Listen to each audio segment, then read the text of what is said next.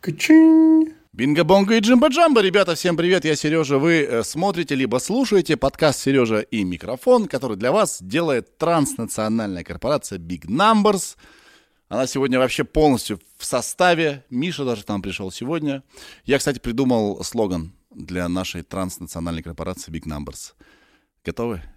Транснациональная корпорация Big Numbers, ваш надежный партнер. А-а-а! Надо какой-то ролик снять, что ли, в начале, когда пцинь, вот что-нибудь, чтобы буквы поворачивались огромные, big numbers, и звучала фраза Big Numbers, ваш надежный партнер. Да, а, что, еще новость какая у нас э, для вас э, есть. Теперь лето прошло, да, и теперь наш подкаст будет выходить снова не в летнем режиме. Уже второй год мы такое практикуем. Мы теперь снова возвращаемся к режиму раз в неделю. Поэтому каждую неделю в среду в 12.00 как штык, наш подкаст здесь на ютубчике вас ждет. Окей? Все. И э, о госте. У нас сегодня потрясающий гость. Вы знаете, есть вот, вот круг, круг такой вот, да, круг, круг, диаграмма, круг. Профессионалы, да, то есть люди, люди, которые реально что-то могут. И второй круг такой вот, хорошие спикеры, энергичные, просто подарок небес. И вот когда эти круги пересекаются, вот, вот, а редко это случается, появляются такие гости, как наш сегодняшний гость. Это а, Алексей Евгеньевич Асачи, директор Центра биоэлектрических интерфейсов, нейроученый, доктор наук. Вот недавно он стал доктором наук. Мы будем говорить про то, как можно считывать информацию мозга для чего это нужно сделать, какие проблемы, а, к чему все это ведет, что такое мозг вообще, зачем нам нужно сознание и так далее. Короче, беседа. Во, я честно вам скажу, к концу я перегрелся.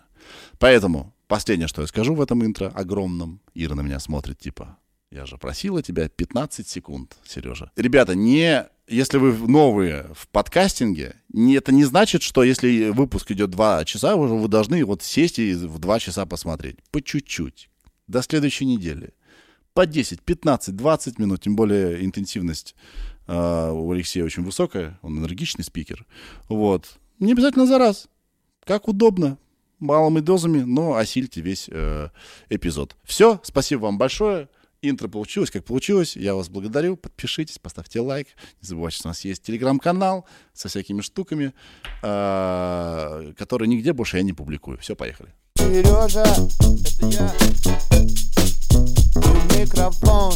А, а, ну, Тоже. Этот, ну, этот парень, а, да? От, который... Ну, этот э, фигурист. То есть, я видел, как ему подарили два протеза, и он прыгает офигеть. То есть, представляешь, какая сила жизни, сила, вот, вот, вот именно, именно желание жить. Ну и есть, принятие, принятие, и принятие, принятие данности. Да, да. Теперь да. это так, да, и да. по-другому не будет. Да, да. И, да. конечно, я не знаю, за счет чего он так вот э, быстро принял. И, кстати, вот мой гость, который был без рук, угу. он тоже очень быстро принял.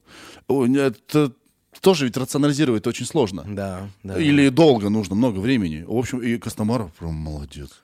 Ну, потому что на самом деле, ну как... Э но я не знаю, то есть на самом деле, если он увидел, как он может вернуться к чему-то похожему, наверное, к тому, что был. Понятно, что точно так не будет, да? Да, да, да. Вот. А, и, наверное, учитывая, что, скажем, того же Костомарова за плечами, ну, какие-то accomplishments, вот как раз о которых мы говорили, может быть, он это... Ну, это я так, то есть, как бы воспринял как, может быть, даже какой-то повод даже не расслабиться, а знаешь, вот сконцентрироваться на чем-то другом, да.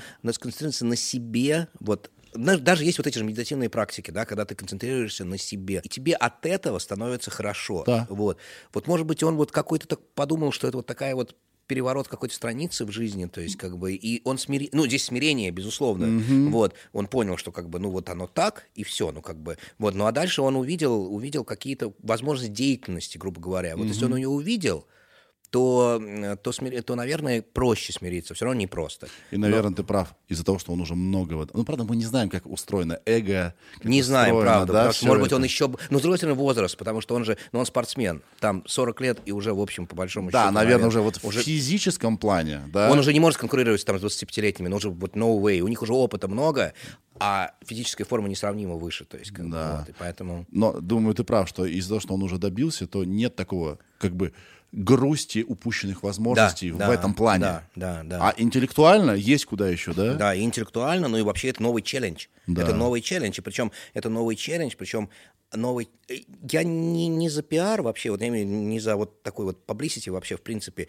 но он, безусловно, человек публичный, в смысле, что его, о нем знают и все, и то, что журналисты вот очень правильно на самом деле с ним вот общались, да, как, ну, наверняка это модерировалось э, его там э, ком- командой, да, то есть и все, то есть это все, вот, но вот определенный уровень publicity, вот это его вот проблемы, она, безусловно, драйвит, то есть тоже, то есть как бы, то Это, есть, ха- это вообще здорово, что действительно, это же пример. Абсолютно. Сколько людей ежедневно, Абсолютно, да, абсолютно. тоже Это, это, травмируются. Да, и я считаю, что... Так вот если возвращаясь к этим протезам, банальным протезам рук, э, по-моему, я сейчас цифру не помню, число конкретное там, но, по-моему, 30% людей только, которые надевают первый раз этот протез, только 30% сохраняют его и пользуются им. 70 отбрасывают и говорят, да ну нафиг, то есть я не буду им пользоваться. Да. Да, вот так вот. То есть, понимаете, то есть, как бы тут получается, что э, получается, что э, вот этот вот порог, который нужно преодолеть, порог вхождения, который тебя, естественно, все-таки переведет на другой уровень, потому что все-таки с протезом лучше, чем без протеза. Ну, вот. Люди нет, типа, не будем, и, и, все. И да, и вот они ходят с этой культей, и, и там прижимают там И, сюда. что- возможно, здесь уже всякие эти тонкие психологические процессы включаются. Возможно, им хочется статус жертвы. Ой, возможно, безусловно, Возможно. да, безусловно. А если еще, если еще начать, например, в обществе разгонять этот статус жертвы, что вот там каким-то образом это поднимать, Да. а, то это может быть э, еще более, а, а, а, ну, еще больше. Это, самое- Потому, с другой стороны, у них должно быть какое-то чувство, а, чувство какой-то неполноценности собственной, да, то есть, ну вот, вот, ты, вот, вот у тебя руки нет, да, Черт его знает. Так сложно обобщить всех. Каждый человек Ну это да, каждый. Да, да, набор травм, набор исходных данных и так Ну далее. да, да, да, Не, непонятно. У меня вот, например, я когда родился, у меня нога левосторонняя косолапость была, то есть я вот ходил левой ногой вот на этой вот поверхности. На боку? Да, вот, вот, вот так вот. На ребре? Да, на ребре, ну вот на внешней Да. вот этой вот, вот. И мне там делали операцию там в 5 лет, там что-то такое, вот. А там на самом деле нарушенная иннервация была во время вот антогенеза, то есть, и у меня и мышц вот этих вот на ноге нету, на голени, ну почти нет. А чтобы они держали стабильно. Ну да, но потому что они не выросли. Короче, Да. они не выросли, и они не вытянули, не вытянули стопу, по сути. Ну Вот. да. И я когда был там маленьким, да, ну я в шортиках не любил ходить, потому что у меня одна нога нормальная, другая тонкая. Да. Это сейчас мне фиолетово, то есть как бы, ну, ну я как бы женат, мне пофиг, я никого не ищу, мне ничего не надо, то есть я что, у меня я какой, какой какой есть, такой и есть. Вот. А так вообще, да, то есть как бы, и вот это вот несоответствие норме, Да. оно, конечно, меня напрягало. То есть, как бы, вот, не напряг- И я, конечно, не демонстрировал эту свою ногу. Как это самое. С другой стороны, я могу себе представить, если бы искали где-нибудь в каком-нибудь кино или каком-нибудь шоу людей с разными ногами и сказали бы, вау, это ж круто, ты не понимаешь, две ноги разные, это же круто. Одна там 37 размер, другая 42 Давай, типа, пойдем. Да, какая экономия на Да, какая спецэффектах. экономия на спецэффектах и на всем остальном, конечно, да. Мы с тобой уже, кстати, начали. А, ну отлично. Представляешь? Если ты не против, мы эту вот часть беседы вообще не вопрос, показали бы. И спасибо тебе, что ты позволил на ты с тобой разговаривать. Хорошо, да. Тебе 49, Девять. мне 40. Нормально. Как, как там 49? Как там? Так же, как в 40. Да? Да, только интереснее. Еще интереснее. Еще интереснее. Yes. Да. А, значит, Алексей, привет. Ты директор Центра биоэлектрических интерфейсов нау... нейроученый, доктор наук. Ага. Вау. Как вообще? Как оно? Да, нормально, на самом деле. Это же просто... Не, ну как, ну ты когда делаешь какие-то вещи, да, ты просто каким-то образом... Ну, скажем так, то, что доктор наук, это вообще случайность. А, потому что защитить докторскую я умудрился в прошлом году, потому что нам нужно было отчитываться по гранту нашему. Да. У нас должен был быть мой постдок защищаться, а у него что-то там с публикациями не получилось. Ну и, в общем, короче, у него не было нужного их количества, или там какие-то они отменились, ну, не знаю. Вот. И я в страшной спешке э, писал свою докторскую, и, слава богу, можно было защищаться по статьям, то есть собираешь просто статьи и пишешь синопсис, ну, о них такое краткое, краткое описание, да, но это краткое описание обычно, я думал так, ну, на странице 30. А ты что- синапс- э, синапсами, синапсами привык иметь дело? Синапс, ну это другой синапсис. это не синапсис, а это синопсис. Вот. И, ты, я думал, там на странице 30, ну вообще никаких вопросов. Вот, а посмотрел примеры, оказывается, там страница 100. И вот мы ехали в прошлом году всем семейством, мы ездили в Владивосток, причем мы ездили на поезде с пересадками. То есть мы купили билетов до городов, так, чтобы в городах гулять, а ночью ехать. То есть мы выходили, И ты по ночам писал? ну, по ночам или там по перегонах, то есть как бы там иногда было полтора дня перегон, то есть вот. И у меня диссертация, я не написал там, но нужно было написать, посвящается РЖД.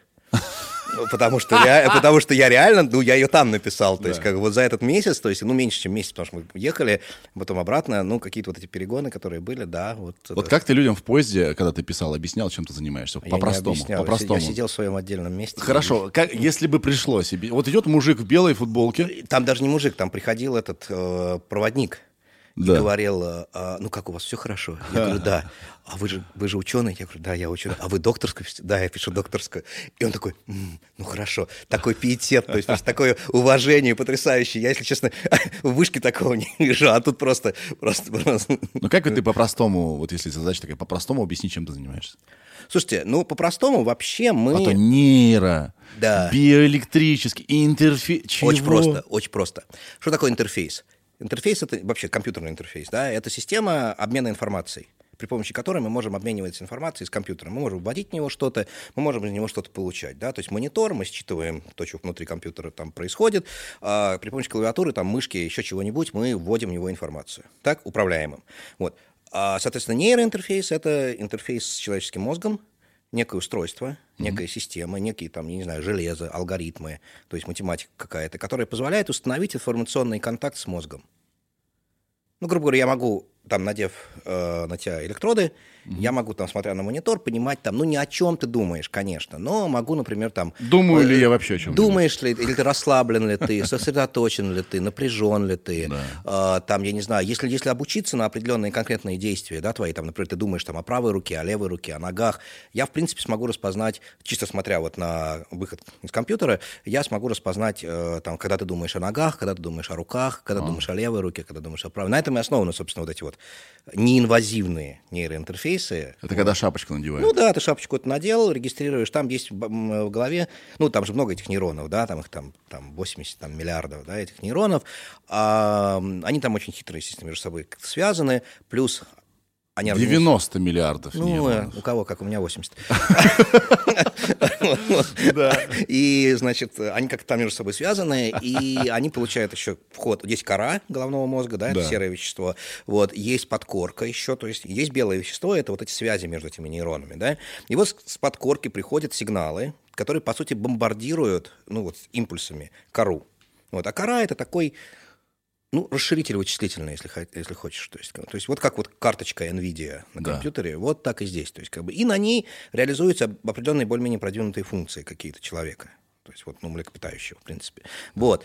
И, ну и вот. И вот на, эту, на этой коре есть, возникают из-за вот этого вот бомбардировки этим- этой, этой ритмической активностью после фильтрации определенные, ну, там, сглаживания какого-то там вот, ну, чего-то там, да, суммирования какого-то, вот, а, появляются такие ритмы, ритмическая активность. Она то высокая, ну, амплитуда высокая, то низкая, высокая, низкая. Есть эти ритмы, там есть ритмы 10-герцовые, есть там, есть 20 герц ритм, то ну, они по-разному называются. Есть мю-ритм, есть альфа-ритм, есть бета-ритм, это разные частоты, есть тета-ритм. Они называются, альфа называется, потому что он Гансенбергер, А да. одна и та же часть коры головного мозга, да, вот она Ага. может с разным...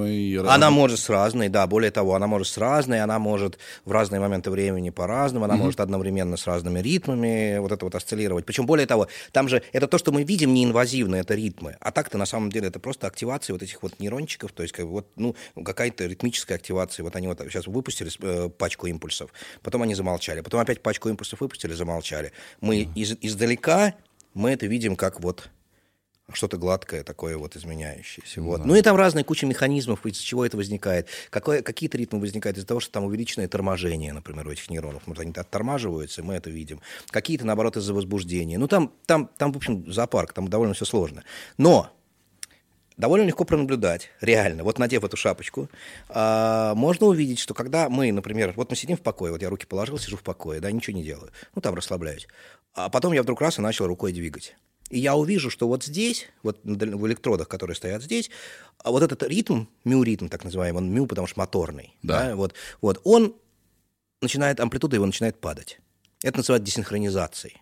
Ну, а почему он падает, если ты начал делать что-то? А вот, потому что считается, что когда этот ритм, то эта популяция нейронов находится в состоянии айдлинга, в состоянии покоя, как бы, она сама на себя замкнута. Да. Ну и вот, а потом она, для того, чтобы я это делала, она начинает, она должна как-то связываться с другими частями мозга, то есть как бы какие-то там, ну, чего-то там еще, там, там все сложно, там можно это много рассказывать, ну, вот. А, но, в общем, вот этот ритм, вот эта десинхронизация происходит, потому что она теперь уже не сама по себе, то же самое с альфа-ритмом затылочным. Вот я сейчас смотрю, глаза открыты. У меня альфа-ритм есть, конечно, в всплески, есть, но они редкие. Я закрываю глаза, и альфа-ритм пошел долбать очень сильно. То есть, как бы, вот, потому что систему отключил от внешнего входа. Да, сигнал не получает. Она сигнал не получает. Она... У меня даже есть такая аналогия, но она, наверное, все-таки она, но она некорректная. То есть там студенты, если студенты слушают, то, пожалуйста, это не надо использовать. Но аналогия такая. Вот автомобиль, а двигатель, коробка передач – ну, если мы будем каждый раз заводить автомобиль перед тем, у нас много времени уйдет. А если мы просто включаем коробку передач, то есть мы просто подключаем передачу к уже движ... вращающемуся э, валу, да. то это гораздо эффективнее. Так и здесь. Оно работает, оно находится в состоянии готовности. готовности. Да, оно, видите, этот ритм, он же не э, ритмическая активность, это как бы граница практически между когда система идет в полный разнос, то есть уже вот неустойчивая, да, вот, и, и состоянием, когда, наоборот, она в состоянии абсолютного покоя, ее нужно еще раскрутить. Угу. А здесь она уже готовая, и ты вот, например, этот миоритм у кошки, первый, первый раз обнаружили. Да, я на уроках биологии проходил, что у них очень быстрое переключение идет. Вот, так у кошки обнаружили в самом начале, когда да. кошка стоит и смотрит за мышкой и готова прыгнуть. И вот перед этим прыжком у нее миоритм зашкаливает совершенно. Да. То есть вот получается, что это некое состояние моторной готовности, в некотором смысле получается. Вот. Ну, ну вот, вот как-то так. А потом, когда она прыгнула, вот, да. он резко... Хорошо, подожди, я все... Сейчас. Да. А, давай фундамент построим, а потом да, да, да, да, да, вверх и украшать. Да. Так, Значит, нейроинтерфейсы... Это информационный контакт с мозгом. Информационный контакт с мозгом. Да. Можно достаточно точно локализовать, если знать, что ищешь, э, э, какие-то процессы в голове. Определенные, да, да можно. Да, да. да. Можно. Там есть ограничения. Конечно, можно, да, да, можно, можно, можно. можно. Зачем? А, первое, самое простое, а, ну, самое простое концептуально, да, наука. Изучать, как работает мозг, какие механизмы вовлечены там в каких-то в решении каких задач, да, а, там строить вот общее понимание о том, как там все устроено, да. А на основе этого можно делать диагностику пациентов. То есть можно смотреть, находить какие-то, ну, это называется по-умному корреляты, того, что там ты вот увидел, например, у кого-то вот тот ритм, о котором мы говорили, да, например, вот у кого-то он десинхронизируется, а у кого-то он не десинхронизируется. То есть, как бы, и они вот, предположим, это связано с тем, что и, и это определяет то, что они не могут там рукой правильно вовремя как-то куда-то там дотянуться или достаточно быстро среагировать там и так далее. Вот, пожалуйста. А, то есть, то есть э, от понимания к диагностике, а дальше, если говорить уже о пресловутых вот этих нейроинтерфейсах, о создании некоторых, устрой... о создании некоторых устройств, которые будут автоматически отслеживать изменения в определенных частях головы, определенных аспектов активности а, и превращать это в действие, в управление там, какими-то внешними устройствами. Это первый вариант. То есть подумали, да, и что-то подум... произошло. Да, подумали, что-то произошло. Например, если ты хочешь там, чтобы у тебя... Вот было исследование довольно занятное. А, человеку приделали шестой палец. Вот, шестой палец, он такой сгибается, и управлялся он э, большим пальцем ноги. Так. Ну, то есть человек большим... И там показывали, там что-то... Люди там и на гитаре играли, то есть там тут слева вот они ставили, то есть зажимали там и разные более сложные аккорды, э, и там бутылку открывали, там держали вот так вот и откручивали ей горлышко. Там, ну, в общем, много всяких прилож... таких вещей управлялось. И там смотрели, что в башке происходит, но это не, я не об этом. Но вот представь себе, что у тебя вот есть шестой палец, вот, а ты хочешь, чтобы он тебя там его, им управлять, но не правой ногой э, и там большим пальцем правой ноги, а вот прямо из башки. Ну, теоретически. Ну, так же, как и другими пальцами. Ну, как так же, как и другими. Но ты же не думаешь об этом, да? Да, есть, я, если, я, если ничего не... другого я не напрягаю, кроме этих пальцев, да, которые да, я хочу да, напрячь. Вот. Да, а да. неинвазивно, чтобы этим управлять вот этим шестым пальцем, это нужно это довольно сложно. То есть, потому что нужно научиться там воображать, например, движение этой рукой, и у тебя этот палец будет сокращаться. Это довольно сложно. Это довольно сложно, потому что чтобы это делать, ты должен быть все-таки в состоянии практически полного покоя, ты не должен отвлекаться ни на что, то есть должен быть реально сосредоточен, и тогда это получится. То есть, вот, можно, можно это сделать. А поэтому вот эта ограниченная применимость этих неинвазивных э, интерфейсов, она, собственно, и толкнула людей на то, чтобы дальше идти уже в инвазивные. Да? Но мы о них попозже поговорим. Да. Вот. А еще зачем? Есть еще очень интересная тема. Э, ну, понятно, что, ну, непонятно, а на самом деле оно так, э, то, как мы реагируем на внешние воздействия, то, как мы отрабатываем какие-то команды, то, как э, мы обрабатываем информацию, которую мы получаем, это зависит от состояния мозга, в котором мы находились, когда нам эта команда пришла. Да, понимаю. То есть, вот смотри, например, есть такая довольно простая вещь, есть такой бета-ритм, ну, о ритме говорили. Бета-ритм — это где-то от 15 до 25 герц, осцилляция. Если это в сенсомоторной вот как раз зоне возникает, то это ритм, который связан с ригидностью, с ригидностью, с торможением моторным, вот со всеми делами. Если у тебя много всплесков этого бета-ритма, то ты э, гораздо медленнее реагируешь, ну, вот моторная реакция у тебя гораздо более медленная. То есть, То есть, условно, человек, который выпил, ну, это я не знаю, это я не знаю, это, это, это я не знаю, это я не скажу. Вот, вот про выпил это отдельная тема, это я не знаю, какой там скорее вообще проводимость Там падает. все, там все, там, там все плохо. То есть, Да, как да, вот. да. Нет, нет, просто вот даже вот у тебя вот ты в Сонный нормальном... человек. Да не сонный, просто ты в нормальном состоянии. Вот ты в нормальном состоянии, но у тебя сейчас есть бета-ритм всплески, и ты, ты, ты реагируешь медленнее, а сейчас его нету, и ты среагируешь быстрее. Так. есть, вот. И можно на самом деле а, так управлять, не управлять, а, например, если ты хочешь, ну, предположим, а, брать спортсменов, Мгм. Я И- сейчас подумал о спорте. вот, и обучать спортсменов, например, во время, перед стартом, предположим, Входить э, в- да, давить свой бета-ритм Да. так, чтобы время реакции было меньше. Мы сейчас делаем, у нас проект идет, то есть, вот. И тогда можно так, и тогда научив человека эм, держать под контролем свой ритм, сначала ему можно показать, смотри, мужик, мы тебе даем старт, Ага. когда у тебя ритм низкий. И смотри, а сейчас мы тебе даем старт, когда у тебя ритм высокий. Они там в этой виртуальной реальности, там типа они там должны метр пробежать, то есть как бы, ну вот, да, да, вот, метр пробежать, и, собственно, соответственно, вот, и э, они увидят, что да, действительно, вот там, где ритм был низкий, у меня там время реакции, там, не знаю, на 50 миллисекунд на 100 меньше. А представь себе, на 100-метровке там 50 миллисекунд, это, это, это много, это, считай, победа в кармане. То есть, ну, если предположить, если предположить, конечно, что затраты последующие этого человека на поддержание этого ритма в низком состоянии, они не будут каким-то образом не превратятся в что-то отрицательное уже на самой дистанции, да, потому что тут же, может, сложная штука, то есть, но это тоже можно тренировать, опять-таки, вот. И, соответственно, ты ему сначала демонстрируешь эту штуку, а потом говоришь, а вот теперь ты можешь тренировать свой ритм.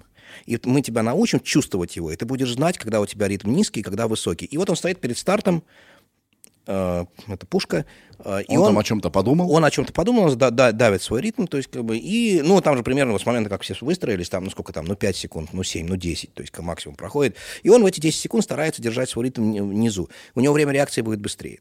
Вот, Да. поэтому- Но тут есть интересная засада. Я когда про это начал читать, именно про спортсменов, эм, там оказывается, что старт, который произошел меньше, чем за 100 миллисекунд э, после выстрела, считается фальшстартом. То есть уже после выстрела. То есть они, ты же стоишь, опираешься на эту опору, Да. и вот по давлению на эту опору оно начинает расти, там его отсекают по какому-то порогу. И вот если момент, когда это давление выросло до определенного уровня, если он произошел меньше, чем через 100 миллисекунд после выстрела, то это фальш-старт. Ну, это уже такая тонкость, потому что, ну, не 100-метровкой же все ограничивается. Ну, во-первых, спорте, да, во- во-первых, да, во-вторых, ну, ну, ну, плю- плюс есть спортсмены, там, я не знаю, пинг-понги там всякие. Это и- чем-то напоминает а, научное обоснование всех этих медитационных практик, всех этих шоу-линий и прочее. Войди в баланс со своим телом, почувствуй энергию ветра. Это же, вот, ну, примерно про это же, нет? Ну, не- нет, ну, сам- са- са- само научение вот нейробиоуправлению, так называемому, оно, наверное, с этим как-то связано. Вот. Одна из инструкций, это действительно, ты должен слушать свое тело, там, ты должен прислушаться к собственному дыханию, ты должен как-то абстрагироваться от внешних вот этих стимулов. То есть, как бы должен- Вот. Здесь, ну, не совсем. Здесь, здесь все-таки это гораздо более конкретная Конечно, задача, я и говорю, да, что вот. это способ сделать это более точным. Ну Чтобы да, ты да. не на ощущения свои опирался, Да. а на цифру, которая либо падает, Да, либо да, повышается. потому что ты не чувствуешь активность своего мозга в норме. Конечно. И по идее можно, ну, по- вот Камия, когда он это дело, Джо Камия, то есть когда он там в 60-е годы там в UCLA открыл вот эту вот нейрообратную связь как таковую, да, он, э, собственно, про это и говорил. То есть он говорил, что мы берем человека, у него было два эксперимента, почему-то про один говорят, а про другой почему-то всегда забывают. Первый эксперимент был связан с тем, что действительно человека научают регулировать, поднимать свой альфа-ритм, ну, ему говорят, вот у тебя сейчас альфа-ритм такой, а вот потом у тебя такой. То есть человек как-то научается им управлять. А другой эксперимент был. Человека спрашивали, ну как, у тебя сейчас какой альфа-ритм? Низкий или высокий? И там тоже люди, там, по-моему, 70% людей научались э, распознавать состояние своего альфа-ритма. Вот. Что, в общем, вот довольно занятно. То есть, по большому счету, ты, у тебя какая-то дополнительная чувствительность возникает к э, довольно там важным базовым э, компонентам активности твоего собственного мозга. А это как происходит? Вот э, я про неинва- неинвазивные интерфейсы. Надевают на меня шапочку. Да. А я должен быть лысым. Нет, там гель. Гель. Там гель, либо сейчас есть такие сухие электроды, они представляют из себя такие ну, как ежики такие. То есть, вот они, они достаточно комфортные, ну, ну так, не супер комфортные, с гелем комфортнее. Но зато он течет, и потом нужно либо мыть голову, либо вычесывать вот этот вот гель, который там засыхает. Да, А, что-то ведь не альфа- очень, да. альфа-ритм застрял тут в Да, волосах. альфа-ритм застрял в геле, да. Ну, Не, ну на самом деле, вот, нет, ну ты надеваешь эту шапку, или есть такие обручи, Да. это Мьюз там какой-нибудь, или еще какие-нибудь коммерческие. Вот. э, Вот и- надевается шапочка, садится человек перед экраном, Да. и там есть некая обратная связь. Что угодно. Что Условно, угодно. цветочек расцветает, Э, Ракета, или- цветочек, и- столбик. или угасает. Да, да, да. Неважно что, что-то, что-то в каком-то движении. Да. И тебе говорят, когда цветочек расцветает, это значит, ты сейчас в нужное состояние Да, входишь. да. Когда он гаснет, значит, ты теряешь это. Да. И человек, не понимая, какими мышцами он это делает, он пытается... Желательно не мышцами, да. Ну да, мышцами головы. Да. Он пытается схватить вот это состояние, при котором цветочек, условно, да, расцветает. Да, и это вот есть И да, нейрообратная связь. Да, ну все, то есть сеттинг правильно описан, то есть как условия. Но вот вопрос о том, насколько осознанно человек это делает. То есть он действительно не понимает. И... Ну, я бы это сравнил, знаешь, с первым походом в э, тренажерный зал. Мне тренер говорит, поднимай штангу. Я вообще не, вот не понимал, а чем я это делаю, как правильно делать. Ага, он ага, мне ты- говорит, ты не слушаешь, не он мне говорит, спину мышц. держи Да, прямо. да, так я да. же прямо держу. Он мне потом показывает фотографию со стороны, и оказывается в три погибели согнулся. Я просто не чувствую свое Да, тело, да, пока это да, же тренировка. Да, да, да, да, да. Ну, это, это осознанный путь. Да. А есть у меня такая робкая надежда, что э, можно научать человека замыкать вот эту петлю обратной связи так, что человек не будет ощущать на самом деле, как он это делает совсем, то есть как бы, а мозг будет просто через, то есть все, что тебе нужно, следить за этим цветочком, или за этим там столбиком, неважно. И хотеть, чтобы цветочек распускался или чтобы столбик рос. То есть только внимание и хотение. То хотение приводит к тому, что выделяется там всякий допамин, там, ну вот это все, вот эта вся эта химия, да. То, что тебе становится хорошо из-за того, что он растет. Как оно происходит? Отдай это мозгу. Он сам. Вау. Вот, э- вот именно для этого мы и разработали технологию мгновенной нейрообратной связи, то есть где мы сокращаем задержку между моментом, когда в башке что-то произошло, правильное изменение, и- или наоборот неправильное. отображением на И экране. отображением на экране. Потому что если расстояние большое, то собаку по носу, если ты щелкнул там через там, 10 минут после того, как она там набедокурила, она вообще не поняла, про что, это было, ну, хозяин, ну ты что? В чём урок? Ну да, что я-то, я-то что, я вот тут лежу, там ничего никого не трогаю. Да, в мозге А, же все на миг. ну, там не на микро. Нет, нет, там не так. Да, там миллисекундные истории, но там есть еще истории, там как таковые истории довольно все-таки долгие все равно. Ну, там один допамин, чтобы выделился, нужно там 200-250 миллисекунд. То есть это вот, э, да, нейротрансмиттер вот этого удовольствия там, или там, ну, то есть на который систему наград поддерживает. А, но там есть такая штука, как совпадение. И вот это совпадение, там уже существенно более маленькие времена, то есть как бы там может быть там речь идет там, действительно о десятках миллисекунд. То есть вот мы сейчас сделали систему, которая позволяет э, с задержкой всего 10 миллисекунд выделять ритмическую вот эту активность и человеку говорить об этом, что вот, вот у тебя... И то есть фактически я, я надеюсь, что в будущем, я не знаю, дойдем мы до этого или нет, но в будущем мы сможем создавать петли обратной связи путем даже не зрительной стимуляции, не слуховой, не тактильной, а непосредственно стимулируя, там, например, зону удовольствия на коре, неинвазивно, например, и мозг будет сам хотеть исправлять свое патологическое состояние. Но это уже клиническая история, это не, это не консюмерская история, это, конечно, потому что иначе можно, знаешь... Там кайф ловить, Да, ходить. там можно кайф, вечный кайф, потому что да, там можно, там можно дойти до очень интересных вещей. Вот, но клинически, например, вывести человека из какой-нибудь там комы, Да. или там, я не знаю, тренировать... э, Ну, есть вот, например, чем я, почему я заинтересовался, скажем, это нейрообратной связью, да, который как вариант нейроинтерфейса тоже, да, ну, такого динамического, да, которым ты взаимодействуешь с человеком. А, э, Это исследование э, Барри Штермана, давно-давно он его делал еще, ну, там где-то 80-е, там 90-е годы в UCLA, он показал, что, причем совершенно случайно, он показал, что если вот этот пресловутый сенсомоторный ритм, о котором мы говорили, если его уровень поднимать, то человек оказывается более устойчивым к судорогам, к эпилептическим. То есть, mm-hmm. там эпилептики могут таким образом контролировать э, и уменьшать вероятность судороги. Потому что это связано, там механизм связан с порогами возбуждения нейронов, они поднимаются, эти пороги, ну, а, соответственно, вероятность вот этой лавины распространения да. этой активности, она уменьшается. Вот. И, соответственно, если человека научать этому или сделать вот это замыкание именно эпилептику, такое, то это он сам мозг будет, он же делает то, что ему, за что он получает реворд, да, да. награду. Вот он и будет это делать. То есть понятно, что тут все довольно сложно, потому что мозг хитрая штука. Он очень все взаимосвязано, то есть, когда ты заодно потянул, ты не знаешь, где, то есть, нужно, най... нужно найти какую-то такую консоль, да, то есть, которая, если ты, вот консоль, которая не связана, ну, связана с одной стороны, которую мы знаем, угу. со всем остальным мозгом. То вот, есть, но... в идеале, если э, все пойдет согласно плану, mm, да, да, да. то будут такие устройства, скажем, которые в лечебных целях применяются. Да. Приходит человек с какой-то проблемой, скажем, э, эпилепсия. Угу.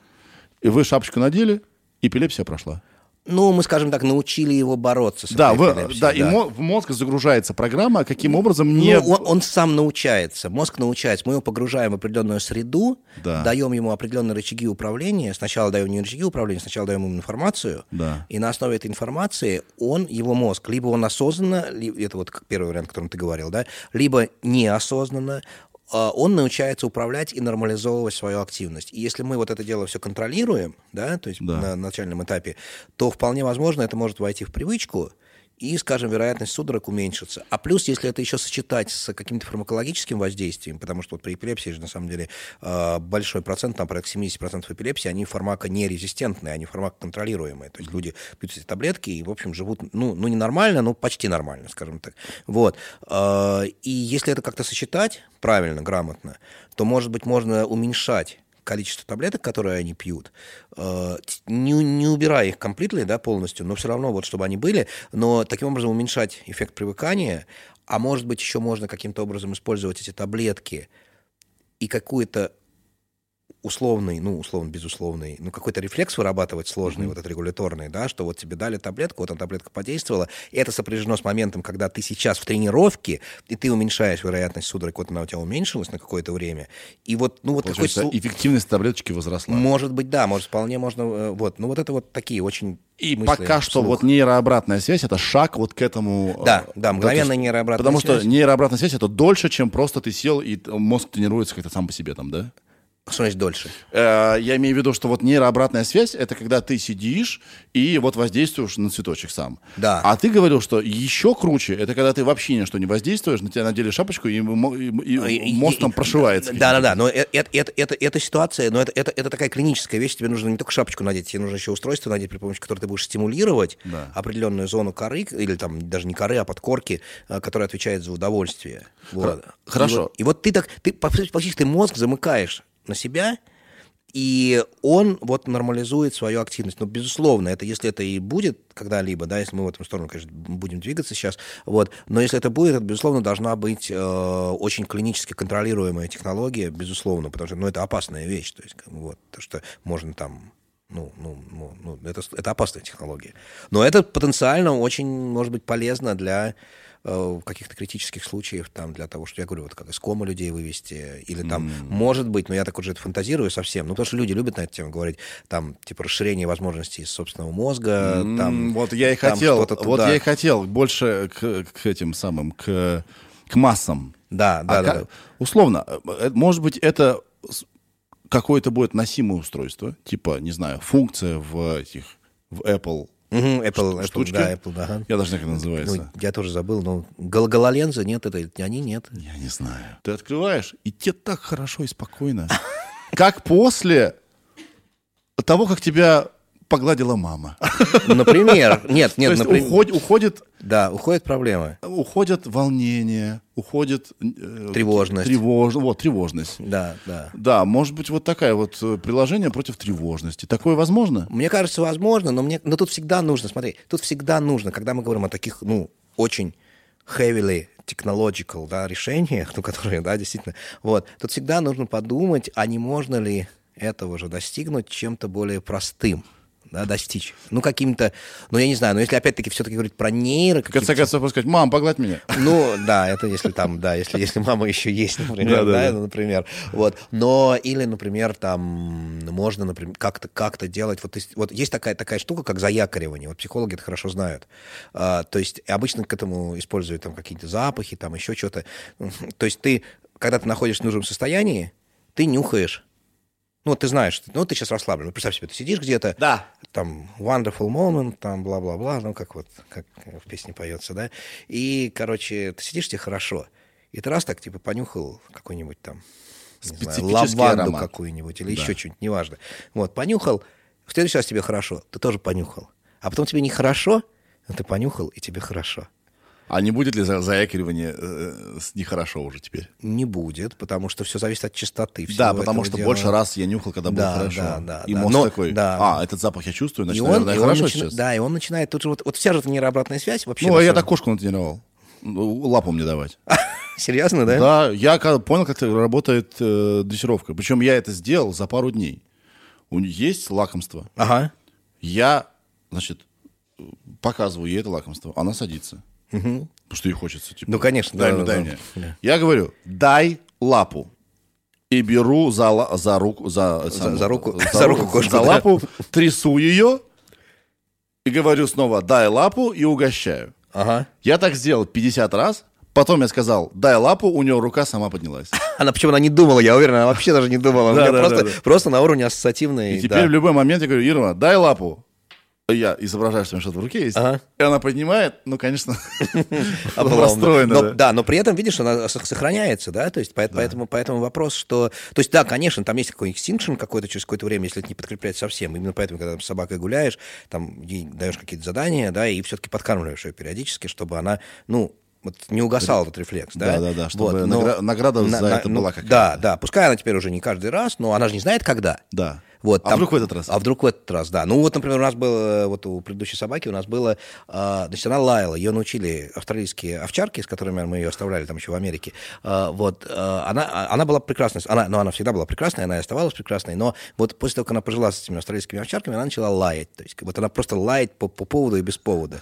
И мы ей купили ошейник такой специальный, который не электрическим током, а который цитронеллой. Цитронелла это такой вот, ну, из, из растения э, пульверизатор такой, который ей брызгал в нос, но он не в нос, он вот сюда вешается. Неприятный Он- запах. Ну да, он такой резкий запах. То есть, ну, он не то, что неприятный, но для человека он ну, нормальный. Но для собаки, наверное, он какой-то не очень приятный. То есть, Да, у вот. них потому что У них же гораздо, да, да. у них же обостренное это все. Вот. И вот он мне брызгал. Так она научилась, что когда мы... Сначала она научилась, что когда она выходит с ошейником, она себя ведет хорошо. Ну, с этим ошейником, который есть штука. Потом она научилась смотреть она тыкалась мне в руки, есть ли у меня этот пульт управления. И как только она понимала, что у меня пульта нету, с ошейником и ошейник вообще не вопрос. То есть, когда она говорит, да и давай. То есть, вот. Да. Так, так что вот, вот, почему она реально, ты выходишь, она сзади к тебе подходит и тыкается в руки. Вот носом тыкается. Она еще не понимала, что она делает. А, а потом я понял, что типа это она таким образом проверяет, нет ли у меня этой штуки. То есть, вот. Nice.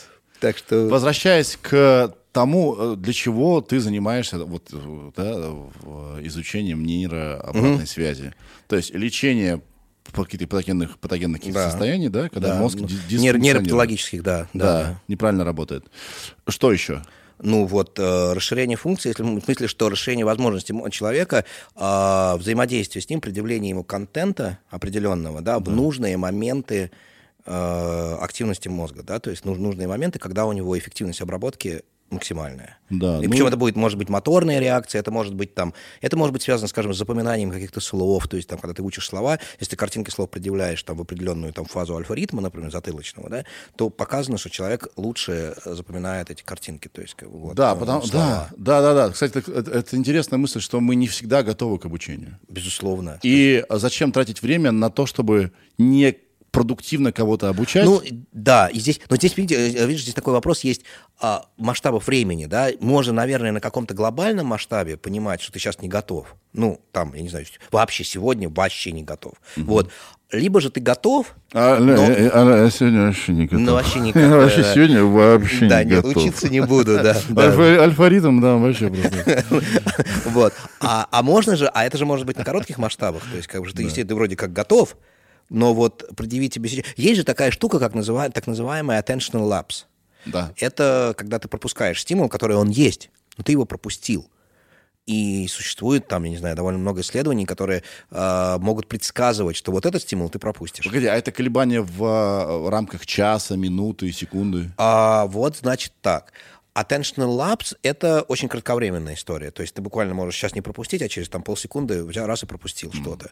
А есть еще медленные такие вот флуктуации, и, вообще говоря, непонятно, это из мозга или эти флуктуации, которые мы видим, это они вообще связаны с каким-то там, ну, с более там ну, не нейрональными процессами, а мы их регистрируем, там, например, там, связ... ну, чисто изменение какой-то проводимости, там, чего. Ну, не знаю, неизвестно, откуда они, эти медленные осцилляции приходят, но вот они медленные там на уровне, там, ну, не знаю, десятые герца, то есть это там мы говорим там о десятках секунд. Вот. И вот в каких-то случаях, когда эта а, а, осцилляция проходит через нижнюю фазу, предположим, у нас увеличивается количество ошибок, когда через верхнюю количество ошибок уменьшается. И это есть, это медицинский факт, это вот Матиас Палва, есть такой в Финляндии, они это супругой со своей Сату Палва изучали, и у них есть вот работа на эту тему такие вот медленные. И у нас есть вот, собственно, Вадим Никулин, мой коллега, то есть он тоже, он, он придумал всякие методы, которые вот именно эти низкочастотные осцилляции могут выделять, вот, и он тоже вот, вот смотрел, и действительно это... То есть в школе будущего может быть такое, алло, Иванов, ты где?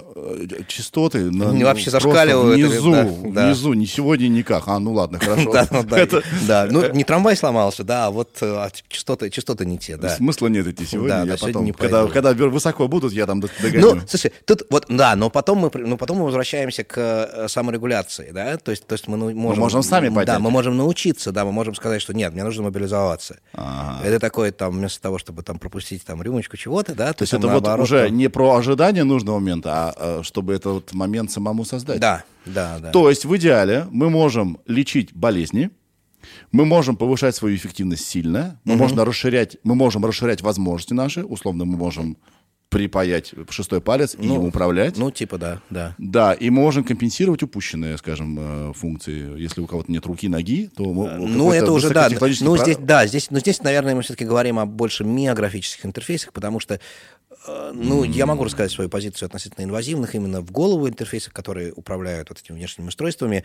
Это интересная штука, и мы, у нас был проект про это, мы сделали его, э, но количество пациентов, которым это нужно, оно очень ограничено. То есть, чтобы именно лезть в голову, угу чтобы управлять рукой. Потому что, как правило, существует либо остаточная мышечная активность, да, если человек с культей просто... Потому то... что сигнал от, скажем, если у меня, допустим, нет руки и по локоть, угу. да, то путь-то от головы до Он сохранен, сохранился. конечно, да, да. А вот те люди, у которых, э, у которых нарушено спинальное проведение, да, то есть вот, по, по, вот их мало. И более того, развиваются технологии сейчас уже, которые, ну, мы этим всем не занимаемся, потому что это очень такая, ну, ну это, это ну, больше медицинская, конечно, такая штука уже. А, а, технологии, связанные с проращиванием аксонов, то есть, то есть их определенным образом стимулируют, там, при помощи оптогенетики, там, и так далее, и так далее. Их можно их... И они начинают расти, и они восстанавливают травмы. Это... То, то есть берут мышку, ломают ей позвоночник, после этого ее заражают определенным вирусом, ну, который там встраивается в каналы этих нейронов, светят светом, и они начинают расти, эти аксоны, и, ну, там, и, и прорастают, и восстанавливают нервный путь. Я, а, алло, я в Турцию полетел на пересадку аксонов.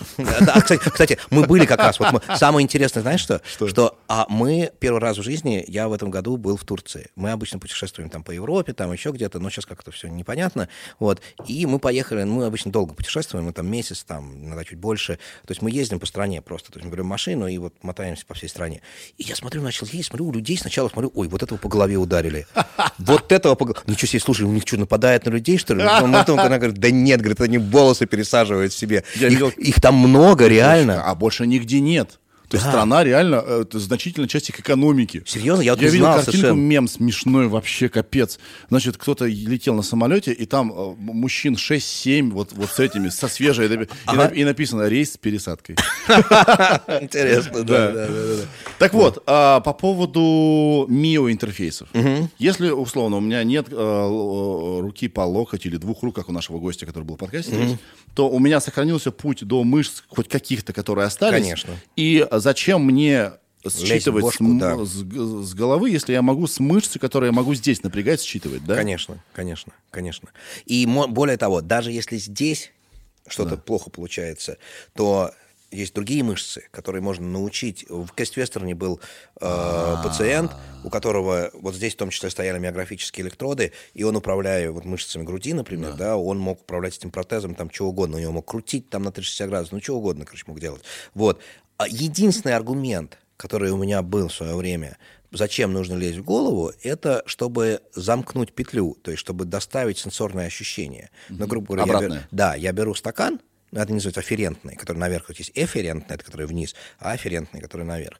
Вот, я беру стакан, и вот тот факт, что я уже вот его взял... Ты почувствовал да, я почувствовал, почувствовал температуру. А его диаметр? Ну что, если это мягкий стакан, я его не раздавил, начнем с того. Да, Или да. шарики елочные, они... Вот мы сделали, собственно, проект, у нас там финальный аккорд этого проекта был, у нас пациент, uh, у нас, ну, виртуальная среда была, вот, и в этой виртуальной среде он собирал шарики, елочные, хрупкие, вот, и он должен был их сложить в корзинку и не раздавить. И вот с обратной связью тактильной он это делал лучше, естественно, и быстрее, самое главное, чем, э, чем, чем вот когда без связи, потому что без связи он пытался очень медленно руку вот так сгибать, очень медленно, ну, так, чтобы вот он уже схватил, но еще, но он же не чувствует, поэтому он не знает, то есть вот, а, и, и там он вот, вот и раз начинает двигаться, вот он не двигается, раз еще опять начинает двигаться, опять не двигается, чуть больше, вот, вот все, да, а он раз шарик разлетелся уже, да. а когда обратная связь, он гораздо более естественно, гораздо более э, быстро все вот это вот делал, вот.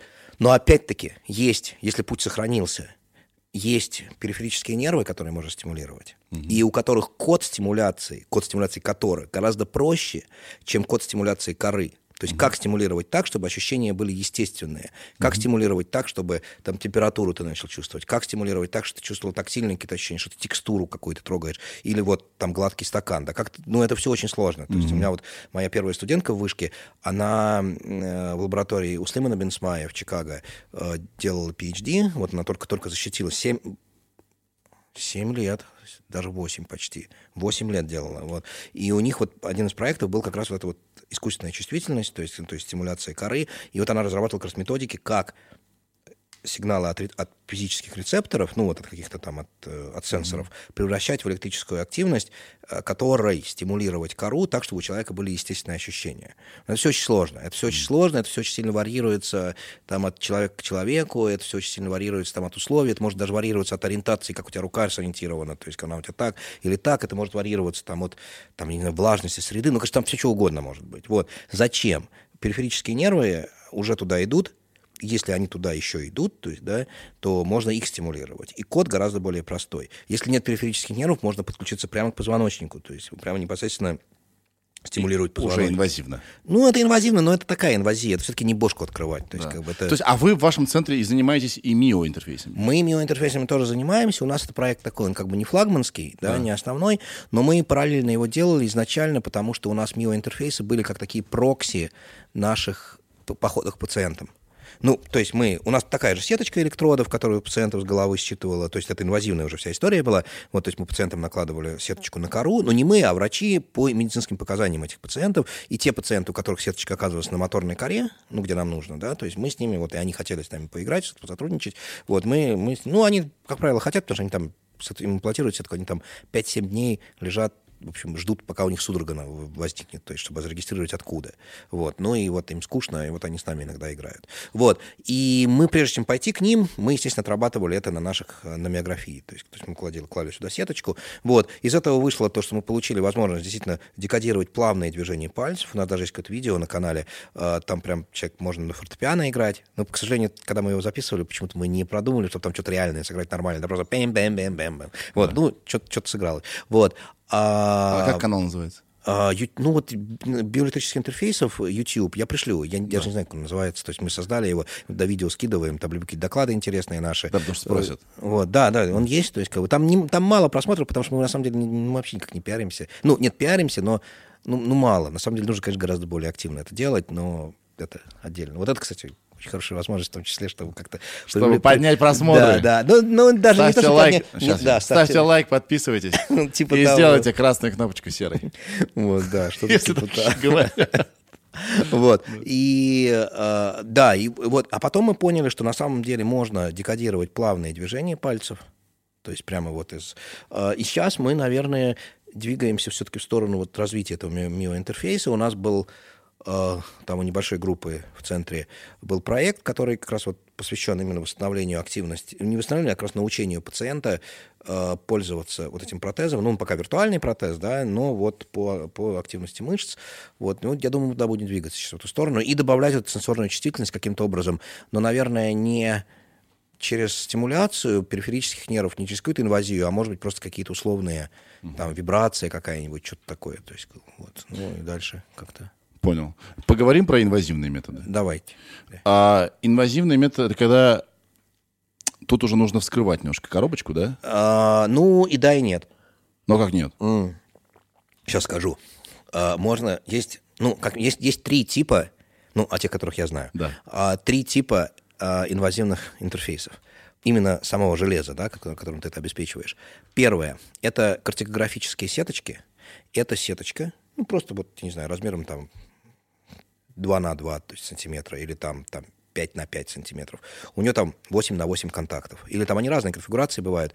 А, и ты сверлишь дырку в черепе, проникаешь через э, твердую оболочку э, и туда эту сеточку вставляешь. Либо дырку сверлишь, либо прямо делаешь краниотомию. То есть К непосредственно черепу ты крепишь ее? Нет, нет, нет. Уже ты, её- на- ты под дуру, под твердую оболочку. Да. Вот, прям под нее. То есть, кла- нет, есть и на дуру кладут, и на твердую оболочку кладут. Есть.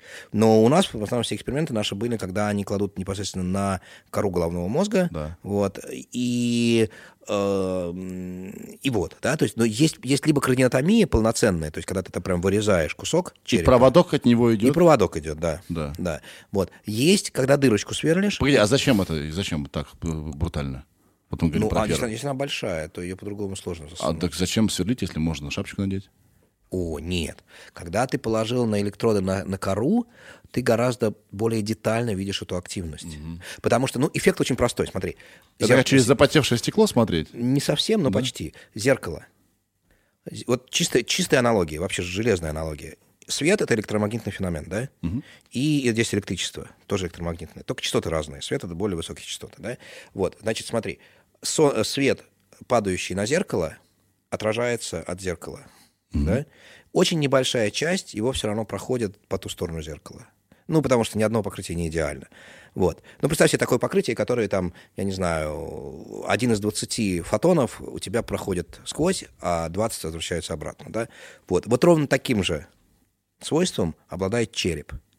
То есть электрический сигнал, который идет от головы, то есть вот эти потенциалы, которые распространяются, там токи текут, они ударяются об этот череп, в 20 раз хуже проводящий, чем то, что внутри башки. Да, Ну, часть возвращается. и 99 там, ну, короче, да, до, до и 20 датчики одного, то есть только, вот только малую часть. мало, да, и, и не только это. Сигналы как бы смешиваются и размазываются. Ага. И размешать их потом, уже разделить их, очень сложно. И поэтому информативно... Поэтому нужны эти вот алгоритмы. Вот эти, и они, алга- они обладают все равно ограни- ограниченной возможностью, потому что если я тебе скажу а, x плюс y равно 10, и чему равен x, а чему равен y, никогда не скажешь, потому что чему угодно. Да. Ну, потому что, как бы, вот. Вот ровно это с тем мы сталкиваемся, когда мы неинвазивно пытаемся понять, что же там в башке произошло. А когда инвазивно, то же самое на самом деле, но с гораздо меньшей степенью. Например, там x плюс y равно x плюс y плюс z равно 10, а x плюс y плюс z, x плюс y минус z равно там 3, предположим, да. Вот уже в этой ситуации. То есть там, там у нас была неопределенность 2 к 1, да, у нас одно измерение, два неизвестных, а здесь у нас там три измерения, два неизвестных. Ну, типа уже получше. Да. И третий тип, э, это- вот, да, и вот есть... Это первый. Это первый тип, да, Это, Да. пер- это первый тип. Это, это, это и Положить, положить сеточку на, на кору, кору. на кору, да. А, и это вот первый тип. Второй тип это так называемые стереоэго-электроды. Почему они стерео? Потому что ты их... встав- Эго? ЭЭГ. Нет, ЭЭГ. Стерео, ЭЭГ. Стерео электроэнцефалография. То есть, ну, электроэнцефалография. То есть это как такие спицы. На спицах нанесены такие вот как полосочки. Полосочка это и есть электрод. Да. Внутри спицы тоненькие проводочки. От, кажд- от каждой из этих полосочек. Да? Э, То есть, ну и вот там, например, их 8 бывает, там бывает 6. То есть, вот. И ты их вставляешь через маленькие дырочки в коре. Не в коре, а в черепе. То есть ты вырезаешь, ну, ну буквально там миллиметр-полтора, то есть как бы дырочка э, диаметром, а, ты туда вставляешь этот электрод. Это делается обычно под контролем э, там, э, ну, каким-то там, я не знаю, ли- ли- либо, либо УЗИ, либо, ну, не УЗИ, наверное. чтобы вид- но видеть, ну, куда втыкаешь. КТ или что-то такое, да, то есть Да. э, либо там какой-то томографический контроль идет, вот, зрительный. Перед этим делается ангиография, то есть ты знаешь, где у тебя сосуды, вот, и вот эта штука вся туда вводится плавненько, и, и вот, и таких штук... Вот это уже на пересадку волос похоже, да. Это похоже на пересадку волос. У тебя торчат, у тебя уже, кстати, торчат такие штуки, но они заякориваются такими вот специальными якорями металлическими, да. Вот. И То есть тут уже а, он уже погружается туда. Он да? как бы, да, но он не в кору погружается, он проходит через кору и дальше идет там через белое вещество. Если вдруг там опять кора, он еще опять через а он не, ру- не рвет там ничего? Нет, ну все аккуратно, там все медленно очень вставляется. всё. Та- Там роботы даже это вставляют. То есть, как бы, вот, поэтому это все... Нет, это отработанная технология, на самом деле, а, более безопасная, чем картографические И такой сеточки. электрод нужен один или много? Нет, обычно таких электродов вставляют, ну, там, 2, 3, от 2 до 10 или до 15 даже. Иногда вставляют билатерально, потому что, ну, слева и справа. Потому что задача как раз понять, очень часто бывает просто задача понять, откуда судорога приходит. Слева или справа. То есть, вот. И, э, ну, собственно, вот. И это вот следующий метод, да, это стерео-ЭЭГ, и он на самом деле достаточно, ну, он, ну, он все равно, конечно, очень инвазивный, да, но он может даже делать эту операцию, может делать даже амбулаторно. То есть вот ты пришел, тебе просверлили дырочку, ну, делали сначала исследование тебе, да, то есть по ангиографии, все дела. Вот мы просверлили дырочку, поместили тебя в эту стереотактическую рамку, то есть как ты там чтобы знать, привязать координаты головы, координ- координаты вот этого ангиографии, да, такой картинки. Вот. И дальше тебе это робот вводит все, и все, местный наркоз, потому что мозг сам ничего не чувствует, а Да, чувствует так я, только я знаю даже, что делают операции на голове, человек в сознании. пробуждение. Да, мы делаем, у нас есть такой проект. Да, я да, и него. э, просят его как раз человека, скажем, если он э, этот, э, скрипач, играть на скрипке или так, чтобы понимать, Был что такой не повредили ли они те ну, Да, вот да, эти был такой. части, которые... Мы рутинно делаем похожие эксперименты, но связанные с э, э, локализацией неинвази- э, так называемой невосполнимой коры, речевой коры. То есть мы пробуждаем пациентов, ну не мы, а наши врачи, с которыми мы работаем, а мы накладываем сеточки им на зону предполагаемой резекции, где, которую они хотят удалить, и вовлекаем человека в языковую задачу. Там показываем картиночки, там еще Получается, вы подавляете эту вещь? нет, не подавляем. Мы слушаем. Мы пассивно просто слушаем. Мы пассивно слушаем и находим зоны, которые активируются, когда он Чтобы выпол- их не трогать. выполняет. Да, и мы говорим, что вот эта языковая зона, ее, а, ее не трогает. Ага. Вот.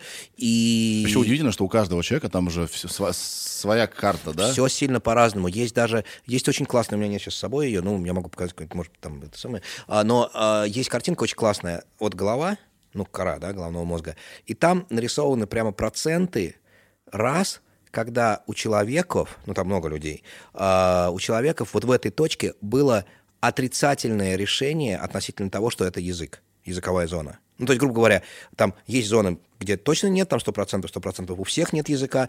Минимальное число — это 60%. То есть, то, есть, то, есть, то, есть, то, есть, то есть так, чтобы найти зону, где, где вот у всех анатомически там язык, вот а-а, не получается. Потому что очень много слов. Очень- ну нет, там все сложнее. Там И просто нужно равно... Ну, не, не- помещаются они в одну зону. нужно там, не, там, по где мозгу где- размазать. да, где слова, это вообще отдельная история. Было, есть такой Фридман Пульвермуллер, э, он руководитель э, нашего вот профессора Юры Штырова, э, в Кембридже, по-моему, он. Э, и он э, как раз рассказывал, что я как-то пытался понять, где же язык, где же голова хранит слова. И я взял, сделал так называемый метаанализ. Ну, то есть взял кучу статей, то есть и посмотрел, где, ну, что, получилась вся голова. Поэтому, на самом деле, все там сильно, сильно сложнее. Там очень много всякие ассоциативные истории играют роль. Вот он, стандартный пример был о том, что а, человек, когда слышит слово «бежать», то у него активируется моторная кора, соответствующая ногам. И понятно почему, когда мальчик маленький или там девочка маленькая бегает, ей говорят «беги, беги, беги, беги». Она, с одной стороны, слышит «беги», Да. а с другой стороны, она бежит. Ну и функция слов — это передача смысла. Ты слышишь Да, ну, смысл и... А механизм-то очень простой. Fire together, wire together. Да. То есть, если ты бежишь, у тебя работают нейроны, которые там получают сенсорную информацию от ног, да, то есть, как бы, ну и плюс там как-то им управляют. Ну, они не персе управляют, но делают, ну, заставляют тебя бежать, да. А, а, параллельно ты слышишь акустическую стимуляцию, которая порождает некий, некий, некий паттерн активности, это все собирается вместе, и, и вот, и в следующий раз, когда ты слышишь только акустическую штуку «беги», у тебя активируется моторная кора ног и помогает тебе распознать слово «беги». М. Вот, понять его. И это вот то, что отличается от реально понять, от просто вот как бы услышать. То есть, когда ты вот услышал, ну, услышал. То есть, но вот не операционализировал это. А вот это ты прям вот, ну, это вот, ну как, ну... ну, Прожил. Ну да, вот. поэтому- Хорошо, а третий способ э, Да. инвазивный? И третий способ инвазивный, он связан с э, так называемыми интракортикальными электродами. Вот это вот э, интракортикальные имеется в виду, что они проникают непосредственно в кору. Да, То есть второй вот- способ тоже. Нет. Ну, второй у тебя там в коре оказывается один-два электрода больших. А все огромных. остальные ниже идут, да? Ну, они, ну там, потому что, вот представь себе, спица, да? Да. У тебя, если вот сейчас отсюда, например, посмотреть на мозг, да, вот ты, ты сначала заходишь, там у тебя, например, там лобная доля, да, потом ты, по- потом ты дальше идешь, потом там, может быть, там гиппокамп ты попадешь, да, то есть вот как-то, ну, то есть ты несколько вот этих слоев коры, ты их пересечешь. Ну, у тебя будет там, ну, вот в этой коре, она же не, ну, где-то вдоль, да, где-то ты, может, парочку электродов заденешь, да, э, они будут в коре, а остальные будут в белом веществе. То есть там будет относительно небольшое число больших электродов, которые измеряют суммарную активность. Вот та, та же суммарная активность, о которой мы говорили, когда неинвазивные ЭЭГ, да, на другом уровне, конечно, но все равно суммарная активность от большого числа нейронов. Понял. И поэтому информативность очень низкая все равно.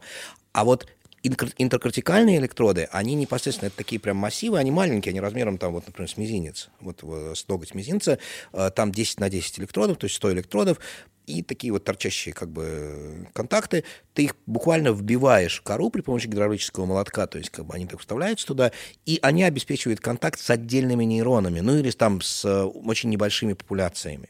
И то есть ты можешь прям видеть активность отдельных нейронов. И вот эта метода существенно более информативная, прям несравнимо более информативная, чем вот ИКОК, чем стереоЭГ, чем уж не говоря уже об ЭЭГ. То есть ты можешь извлекать там совершенно фантастические э, паттерны активности э, и декодировать, там вот речь можно декодировать воображаемую, то есть как бы можно с этими движениями, вот то, что я рассказывал, то, что делает Лиза у Слимана Бенсмая, вот они там декодировали это движение человека, руки, это, в принципе, рутина, и очень хорошо и надежно работает. И надо, соответственно, вбить в определенный, в Да, определенное да, да, место. нужно локализовать, да, нужно локализовать зону. И мы вот как раз еще до э, всего того, чего началось, мы как раз думали совместно делать работу, что мы им поможем локали- локализовывать при помощи магнитоэнцефалографии, это метод неинвазивного тоже картирования мозга, то есть не электроэнцефалография, а магнитоэнцефалография, вот, чтобы локализовывать зоны у пациентов, куда им имплантировать вот эти вот электроды. Но, в принципе, там плюс-минус, то есть как бы они это делают, вот тоже. Так, и эти электроды, они э, связываются с отдельными синапсами, да? Ну, нет, они, они же, конечно, не связываются с отдельными синапсами, они все-таки попадают, наверное, в какое-то межклеточное пространство, Да. а, но в этом межклеточном пространстве они находятся достаточно близко к клетке, к самой, Да. вот, и могут чувствовать ее непосредственную активность, то есть как бы этой клетки. То есть, потому что, насколько я понимаю, мы сами с этими электродами никогда не работали, да, вот насколько я понимаю, что вот так, чтобы проткнуть этими электродами непосредственно тело клетки, это практически нереальная история. То есть, вот, ну, потому что клетка, ну, те- оболочка довольно, довольно, довольно прочная, и, ну, она такая гибкая, вся эта штука. Вот. Но то, что оно попадает рядом, ну, я могу, кстати, заблуждаться, но, с другой стороны, я знаю, что есть такой, такая методика, как патчкламп, да, когда изучают отдельные нейроны, и там специально к этому нейрону подсасываются, прям там прям реально вот так вот, то есть и ты, ты этот электрод туда вводишь, это очень сложно, ну, чисто нет, нужно научиться это делать, это с первого раза точно ни у кого не получается, вот. А здесь я думаю, что все равно это какая-то, какой-то контакт непосредственно с рядом, рядом прямо с телом нейрона, э, и, Но очень всё равно точно получается, Ну, да? да, ты видишь, самое главное, что ты видишь популяционную активность, ты видишь, там, например, там, там, не знаю, активность, там, не знаю, тысячи нейронов, предположим, да, у тебя там, понятно, что у тебя 100 электродов, но в это вкладываешь тысячи нейронов, но это, э, ты прям можешь смотреть вот, вот эти импульсы отдельные, прям вот не, не ритмы, вот уже то, что есть сглаженное, вот это все, да, о котором мы вначале говорили, а прямо непосредственно отдельные импульсы. И вот они, эти импульсы, оказываются существенно более информативными. Но здесь есть опять, здесь есть опять-таки проблема в том, что если ты будешь пытаться считывать активность огромного числа нейронов, то ее нужно будет, эту активность, как-то передавать наружу. Ну, потому что а канал информационный нужен на обработку, да? Вот, а канал информационный, он все-таки, ну, его... То есть это всего лишь датчик. Это все, это просто электрод, это просто железка, по сути. Да. Это просто железка. В нее в саму, наверное, можно как-то встраивать э, вычислители какие-то, да, там, ну, там, какие-то обработ- обработку, но все равно ты эти сигналы, ты должен в них как-то вводить, вот этот вычислитель, да, то есть это не бесконечно у компьютеров, то есть когда ты смотришь там, например, частота процессора, а это не все, играет роль частота шины.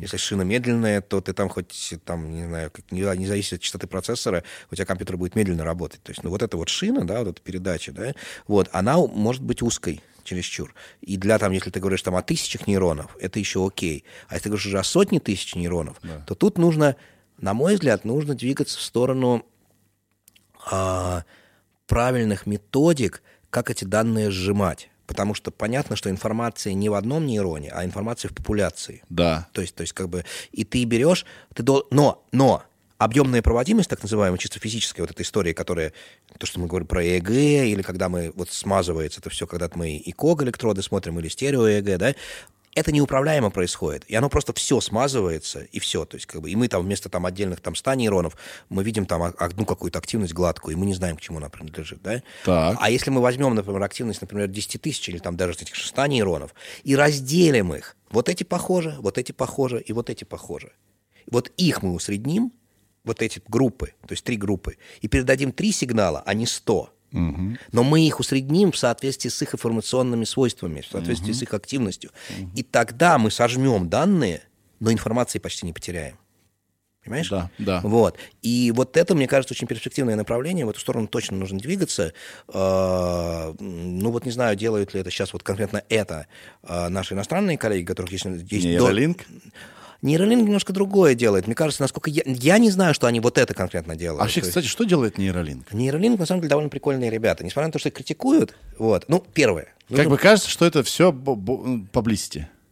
во многом. Чтобы инвесторы такие, о, что-то там, наверное, происходит, э, дадим-ка мы их денег. Нет. Что там происходит? Чем они занимаются? А, значит, мне так кажется. Я, к сожалению, с ними ни с кем не знаком лично, да, вот. а, но мне кажется, там происходит следующее. Ну, во-первых, нужно понимать, что нейролинк — это игрушка маска по количеству денег, которые он туда вкладывает, ну и который то привлекается, это несравнимая величина по сравнению с этими SpaceX, Теслами и так далее, да? То есть это просто вот... Поэтому ни о каком, никакой истории о том, что это инвесторы, там привлекать инвесторов, да, нет. Я думаю, что он чем-то, в чем-то он развлекается. Он сделал те вещи, которые были сделаны уже давно в лабораториях, да, там есть лаборатория Шварца, есть лаборатория Андерсона там в Штатах, э, ну, того же вот э, Слимана Бенсмая, э, и есть лаборатории, которые, собственно, в лабораторных условиях это уже сделали, то есть это эти же Юта и Рэй, вот это BlackRock компания, которая BlackRock Neuro, и Neuro, Neuro чего-то там, Neuro Чего они сделали-то? А, не, вот, они сделали методику имплантации тонких нитей в кору, Вот в этих обх- вторых, которые ты говорил. еще тоньше, Еще тоньше. существенно более тонких, существенно более тонких, э, в кору в, э, в обход кровеносных сосудов. То есть у них робот, который это дело имплантирует, и он обходит эти кровеносные Чтобы сосудики. не повреждать им ничего. Ну, старается, да, по минимуму повредить. Вот. Там Чтобы, не дай бог, инсульта не получилось. ну да, да, да, ну как вариант, да. Вот. И э, вот, собственно, и все. И дальше они сделали, вот у них есть дальше хорошая вот эта штучка, передатчик, который эти там, там сколько там, 5 тысяч э, э, контактов, сигналы от них они передают. Вот. По идее, мне кажется, было бы, я не знаю, делают они это или нет, но по идее, мне кажется, было бы логично сделать вот ту сжималку, о которой я говорю, потому что тогда это можно все дело расширять очень здорово. То есть, потому что передавать 5000 э, э, сигналов там с частотой дискретизации, ну, там они довольно часто, эти импульсы идут, да, то есть нужно как минимум там, ну, там, ну, не знаю, ну, ну, тысяч, ты- ты- ты- ну пару тысяч герц, то есть пару тысяч раз в секунду нужно передавать. Это много, это много данных. То есть там какой-нибудь там Bluetooth точно уже заткнется в этом. То есть нужны какие-то специальные интерфейсы. Но и это все равно, есть, это все равно ограниченные физические ограничения на это. Вот.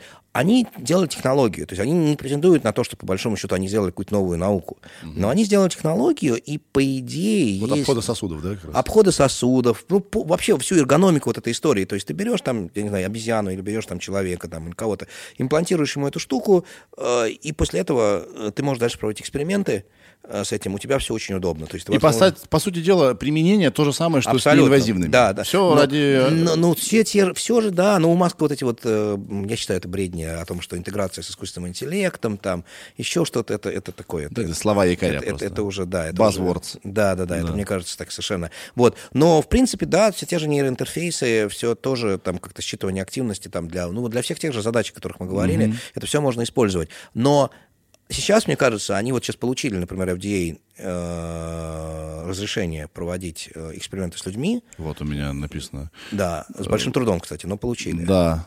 Вот. И причем Это они- написано, что помогут в лечении ожирения, ну, не знаю. аутизма, Ой, нет. тут- депрессии и шизофрении. Мы, мы, мы в наших случаях говорим широкого спектра нейродегенеративных расстройств. Ну, Да. так.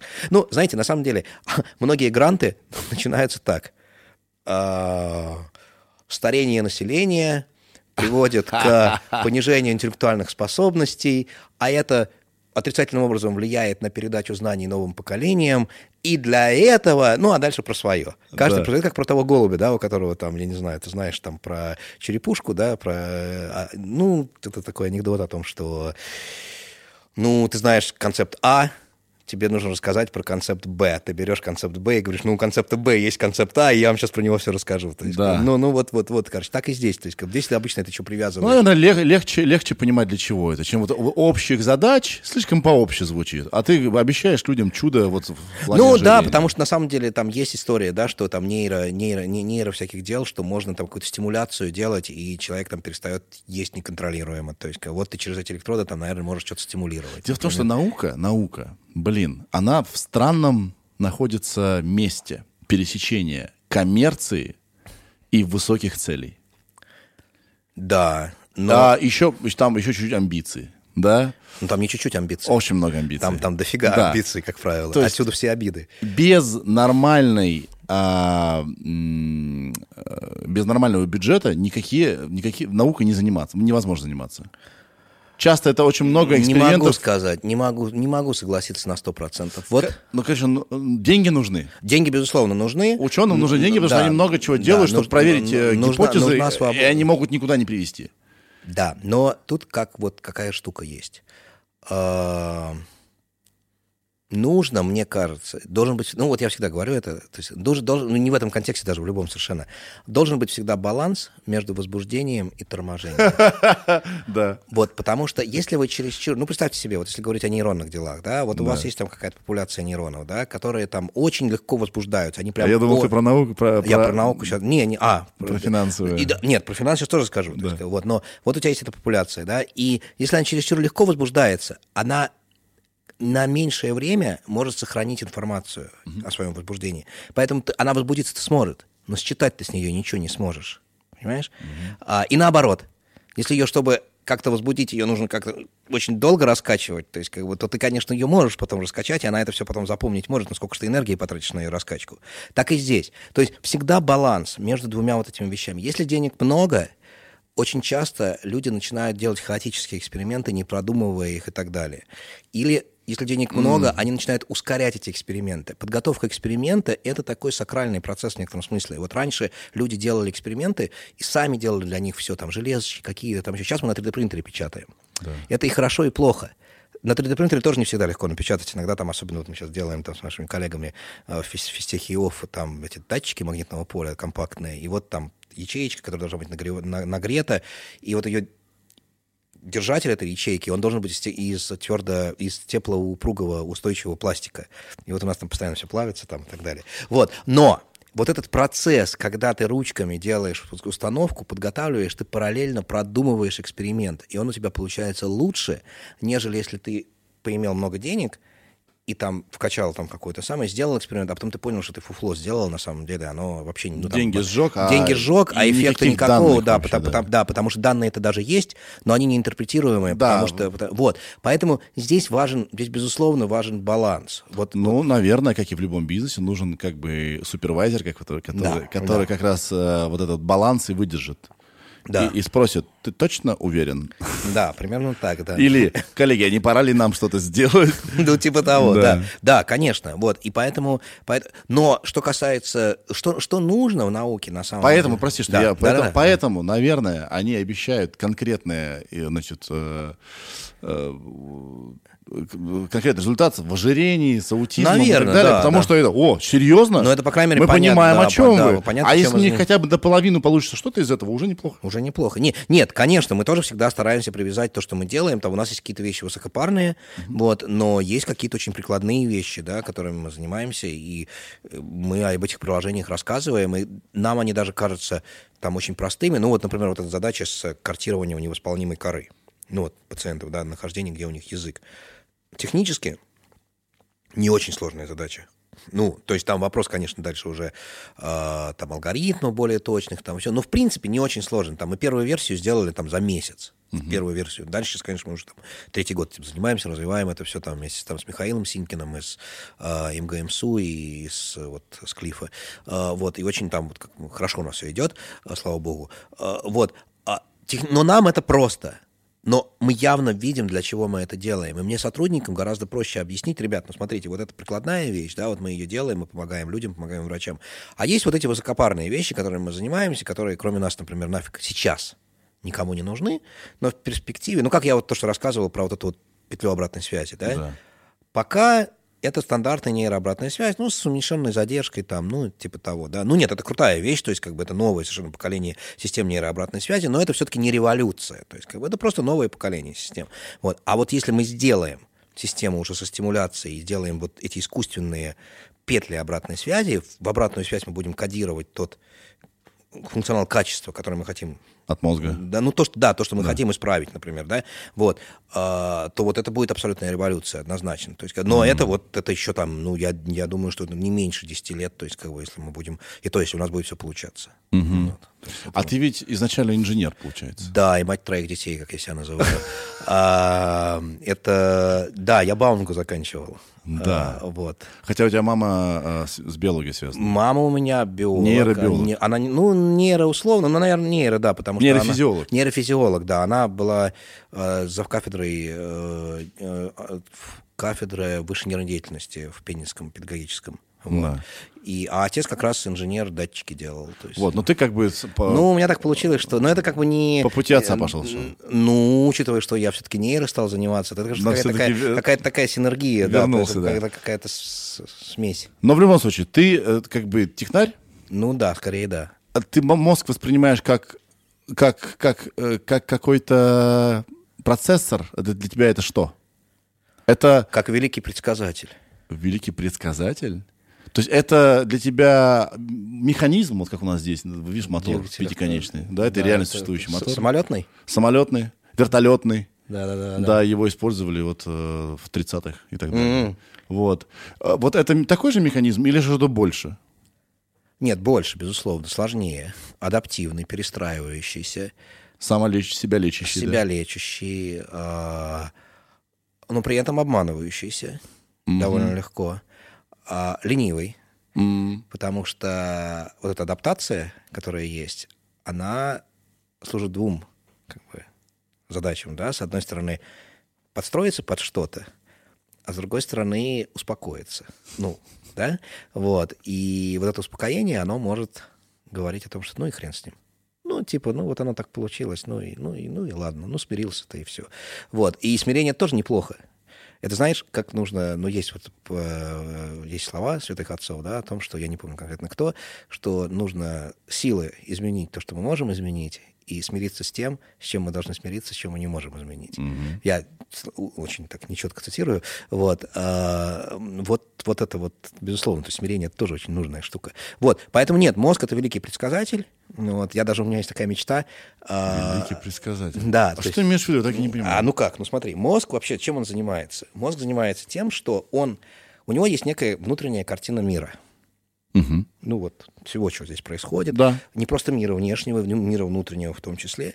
И он все время делает то, что он старается предсказать, что будет, что он измеряет при помощи, что он измеряет при помощи своих рецепторов, глаз, ушей, внутренних каких-то рецепторов, химических рецепторов, там много всего. А, что он измеряет на следующем этапе времени? Вот прямо mm. в следующую, там, в следующую миллисекунду или там, в следующую там, секунду. Вот. И вычисляет разницу между тем, что он измерил, и тем, что он, он прогнозировал. чем он прогнозировал. Да. И если эта разница проявляет себя как нечто не случайное, если это случайное, случайное, понятно, там куча всего происходит, это может быть вообще ничего не специфическое, а вот если она не шум, а в ней есть структура в этой разнице, какая это структура? Например, он э, постоянно видит превышение сигнала по отношению к тому, что он ожидает. Если у него то превышение, то понижение, то понижение, понижение, ну, ерунда, все нормально. Вот. А вот, например, есть постоянное превышение. Или, например, какой-то быстрый рост. Или, ну, все что угодно, mm-hmm. да? Вот. То он такой, о, отсюда можно извлечь информацию. И он извлекает информацию для того, чтобы изменить свою, свое представление. Свои, и свои предсказания ну, ну и свои предсказания потом уже, он модель свою меняет. Да. Он меняет модель о внешнем мире, он меняет модель о внутренних процессах, которые происходят. Вот. И дальше уже на основании этой модели он работает. А дальше, если он понимает, что эти параметры модели выходят за пределы допустимых, то дальше начинают включаться уже более сложные механизмы регуляторные, то есть попытки все это настроить. То есть это такая очень сложная, иерархическая и, безусловно, параллельная система – большого количества предсказателей, которые на основе просто простого, абсолютно простого механизма предсказания, вот банального, ну, вот, о котором я рассказал, угу. встроенного на каждый уровень этой системы, приобретает вот такое вот дополнительное качество, которым вот, вот, вот это вот, которым то, что создает нас. Вот, мне вот так кажется. То есть есть такая даже теория этих эмергентных систем, да, то есть когда, э, в смысле, emergence, да, то есть в смысле, что систем, которые в которых появляется какое-то новое качество. Не все верят в то, что мозг — это эмергентная система, а, но, ну, грубо говоря, там у тебя футболисты есть, да, там вот они вместе футболисты, есть мячик. Ну, ну вот футболисты и мячик, ну, ну, вот. Но когда они играют, появляется новое качество. Появляется игра, появляются болельщики, появляется там, я не знаю, реклама, появляется бизнес, ну, ну все что угодно, все, что с этим связано, да, появляется престиж страны. Ну, угу. ну казалось бы, вот у тебя футболисты и вот мяч. Как бы. Вот. А так и здесь. То есть, вот. И вот этот базовый простой механизм предсказания, он, мне кажется, лежит в основе всего. Ну, потому что он лежит на самом деле в основе... Выживания? Ну, адаптация, безусловно, выживания. Угу. Но я не об этом хотел сказать. Я хотел сказать о том, что он лежит в основе э, того же сжатия, о котором мы говорили. Угу. Потому что, вот ты знаешь, наверное, да, что у нас глаза видят разницу. Угу. У нас глаза, они... Да, если... мы глубину видим э, за счет Гл... того, что у нас Не стерео. только, не только. Да. А, если мы зафиксируем глаз, у нас глаз все время дергается между да. саркадами. Если мы зафиксируем глаз, ты будешь ничего не видеть, а черное будет все. А, да. Он Потому снимок что сделал, снимок, снимок сделал. Снимок сделал, да. и дельту он туда распространяет уже. Вот. И эта дельта, она маленькая, ее можно кодировать, ну, условно, меньшим количеством бит, да. и ты можешь очень здорово экономить на величине, на пропускной способности информационного канала. И это универсальный принцип так называемого дифференциального кодирования. То есть, ты, ну, импек, простейший импек, он же так сжимает, то есть да. он берет, он берет. То есть мы по MP3, короче. По сути, да. По ви- видим мы в, чит видим мы в лослес. Да.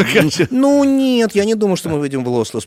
Нет, я не думаю, что мы видим в лослес. Я думаю, что там все вполне, вполне лосси, компрессион. И я думаю, что это компрессион, конечно же, зависит от контекста. Да. Ну, скажем, если ты смотришь... А потом сжимается. Вернее, в сетчатку высочайшего, так сказать, качества ну, сигнал попадает? Нет? Ну, ну, нет, да ну нет. Мне кажется, что... Ну, что там эти... Ну, начнем с того, что... Ну, вот, начнем с а того... А потом в MP3 в мозг.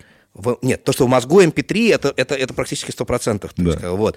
А на сетчатке, ну там же как, там же есть вот эти вот э, рецепторы, которые цветные, да, есть которые не цветные, не цветных вроде как плотность больше. Ну, как сейчас в камерах, бионический принцип, да, то есть у тебя там камера, которая, э, ну, меньшего разрешения регистрирует цвет, большего разрешения черно-белое, потом одно на другое морфится, у тебя получаются фантастические э, картинки там на каких-нибудь айфонах там или там на Xiaomi вот этих там или на чем-нибудь. Вот. Э, так и здесь, то есть, да, но, но и, и человека же там вот периферическое зрение более высокого разрешения, да, то есть, чтобы на звезду посмотреть, чтобы увидеть звезду, тебе нужно краем глаза на нее смотреть. Mm-hmm. Вот, потому что там плотность, ты цвет ты ее не узнаешь, но плотность э, рецепторов выше, то есть, как бы, поэтому ты их можешь увидеть. А то, что ну, слушай, я не знаю, по поводу высокого качества, я сколько раз замечал, особенно когда ты там за рулем едешь в темноте, сколько я раз замечал, что ты себе создаешь ложную картину мира. А это уже, мне кажется... А, это, дело в том, что мы же интерпретируем. И мы галлюционируем постоянно. Да, То есть да. мы же достраиваем... Так вот, вот эта галлюцинация, это и есть э, э, предсказание. Предсказание, да. да. да вот и, это. есть, вот это, есть вот эта история, вот она везде, во всей, во всей научной литературе, есть bottom-up и top-down. Bottom-up — это когда у тебя отсюда сюда, да, да. голову, а топ-даун — это когда отсюда сюда. И вот это отсюда, оно как бы кондиционирует, обуславливает, создает контекст, в котором ты что-то воспринимаешь. Mm-hmm. И вот этот контекст, это на самом деле очень сильная штука. То есть, как бы вот это вот, потому что ты, скажем, можешь какие-то, ну, есть даже очень простые эксперименты. Если ты человеку, вот он сидит, ему нужно нажимать на кнопочки на какие-нибудь, да, да. и ему там нужно нажимать на кнопочки, на которых, например, написана буква А.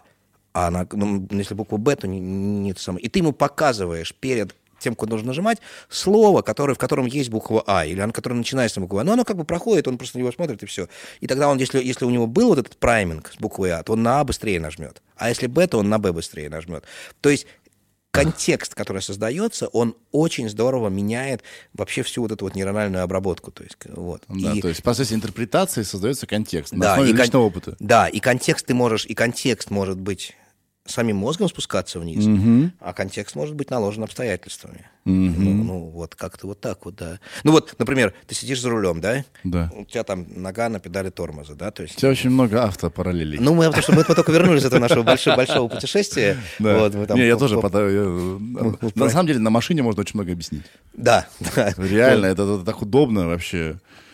Вот, и ты, короче, сидишь, и вот у тебя педаль, на, ну, нога на, на тормозе. И вдруг рядом машина у тебя поехала. Вот ты видишь, что машина поехала, но тебе кажется, что это ты поехал, и ты ногой нажимаешь на тормоз сильнее. У меня было такое. У меня первая жена говорит, Сережа, у нас, я, мы только купили машину.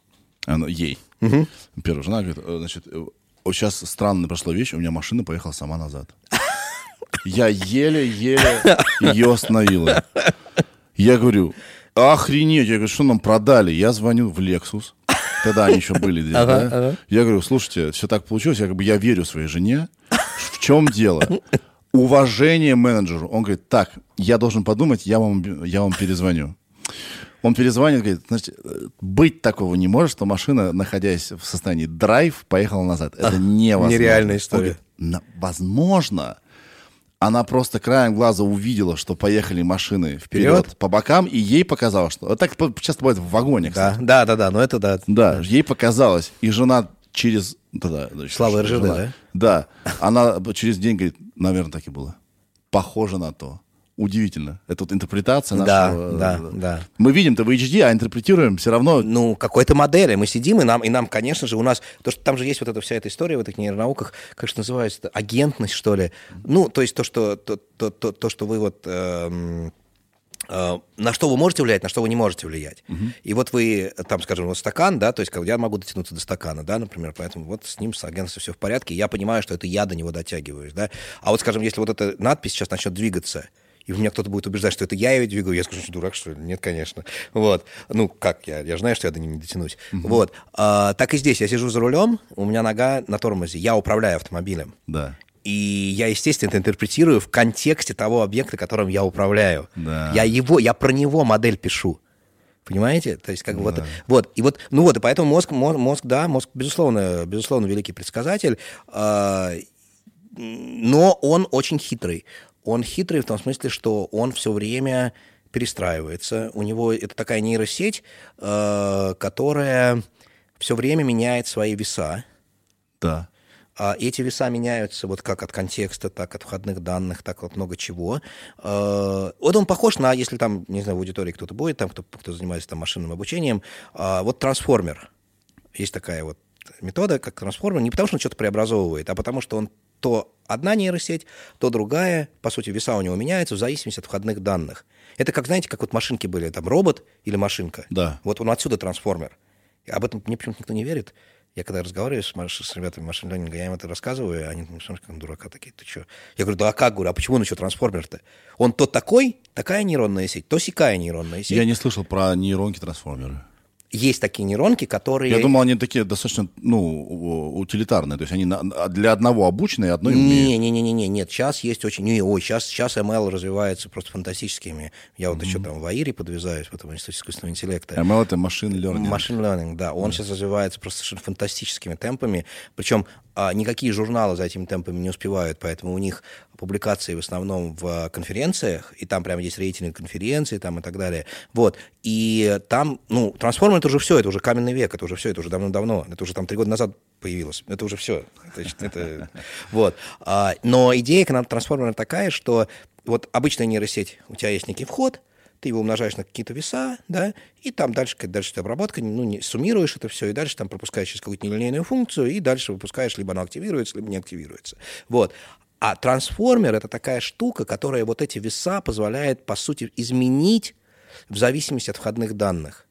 От контекста. Например, ты берешь какое-нибудь там поле восприятия побольше, и какая-то часть этого поля влияет данных самих, влияет на эти веса. И поэтому в зависимости от того, какие данные пришли на вход, у тебя, у, трансфо- у- у нейронов у этих могут быть одни веса, а могут быть другие веса. То есть веса зависят от данных.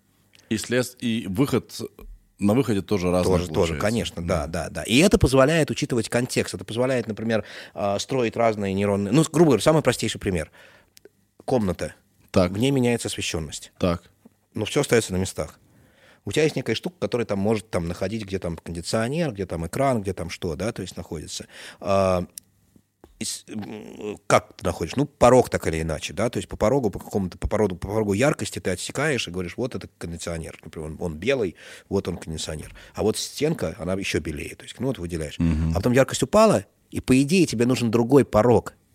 А как тебе это сделать? Или освещение поменялось. Ну, освещение поменялось. Теперь стена стала ярче. Да, ну, ну, все, ну вот. И, да, и для этого нужен, для этого нужен трансформер. Для этого нужно контекст, в котором ты который ты сможешь использовать для вот этой обработки, да. для подбор, под, подбора вот этого, по сути, порога. Ну, это такой, может, не самый удачный пример, но, но ну, ну, ну, вот. И, и вот мозг... Наш... Мозг, мозгу это сплошь и рядом. Мозгу это везде так. Причем это реализуется, причем механизмы реализации, они чисто и нейрональные, и они за счет так называемых глиальных клеток. Это вот есть глия, ну, есть нейроны, а есть то, что раньше называлось клеем мозга, то есть, который, по сути, где эти нейроны, в чем находятся, матрица, неклеточный матрикс, вот этот вот, вот всякие астроциты, астроциальные клетки, коих на самом деле в 10 раз больше, чем нейронов. Вот. И, а сейчас оказывается, что эти астроциты, ну, уже давно оказывается, что эти астроциты э, работают в том числе и вот создают этот контекст. Они могут, например, увеличить количество нейротрансмиттера, они могут, наоборот, отсосать этот трансмиттер из среды. И, по сути, изменить сетку. Одна и та же нейронная сетка работает по-разному. И там вот этих уровней сложности, там очень много. То есть, Поэтому, когда я вижу интервью, в котором э, журналист говорит, вот ты четыре года назад сказал следующее, я думаю, так перед тобой другой человек сидит вообще уже. Да, да. Мы постоянно меняемся. Это очень сложно, когда тебе твое интервью, тебе говорят, а вот вы там три года назад или там четыре года назад сказали. Более ученым. Да, что вы имели в виду? И ты такой, ты же понимаешь, что это должен быть integral, как это по-английски говорится, ты же не можешь говорить, что ты там вот тогда считал так, а теперь я считаю так. Ну, если это не какие-то непринципиальные вещи, да, то есть да, а если да. принципиальные, то нет. А, и Которое приход... ядро личности да, да, да, да, и приходится вот как-то это объяснять. Ну, ядро да. личности, я надеюсь, не меняется все-таки, а, а научные вот... знания, научные а вот... взгляды, ну, наверное. Ну, да. А вообще интересно, что меняется. Мне кажется, все меняется. Все потихонечку меняется. Что-то медленнее, что-то что быстрее. Это закон все должно двигаться, меняться. Ну, наверное, меняться. вопрос все-таки... Ну, да, но, но с другой стороны, есть же такая история, что... Что-то люди... в худшую сторону, что-то в лучшую. Ну, надо, чтобы лучше стараться, стараться, чтобы лучше. Опять-таки, что значит лучшее? Не, ну, это более-менее понятно. Все-таки, на самом деле, ценности удивительным образом, они не особо меняются. Ну, да. По-настоящему, настоящие ценности. То есть, поэтому как-то они... Вот. Но с точки зрения смены... Э... Нет, безусловно, меняешься. Безусловно, безусловно, безусловно, меняешься, безусловно, все это происходит в контексте каких-то жизненных ситуаций, каких-то... Когда-то, кстати, опять-таки про мозг, когда-то прожив какую-то жизненную ситуацию, и если ты в ней себя повел, например, не очень хорошо, ну, предположим, у тебя мозг начинает придумывать оправдание, да, да. а что это ты так себя повел? А что это защитный ты... механизм. Конечно, ты же плохо себя повел, ну как, ну ты что?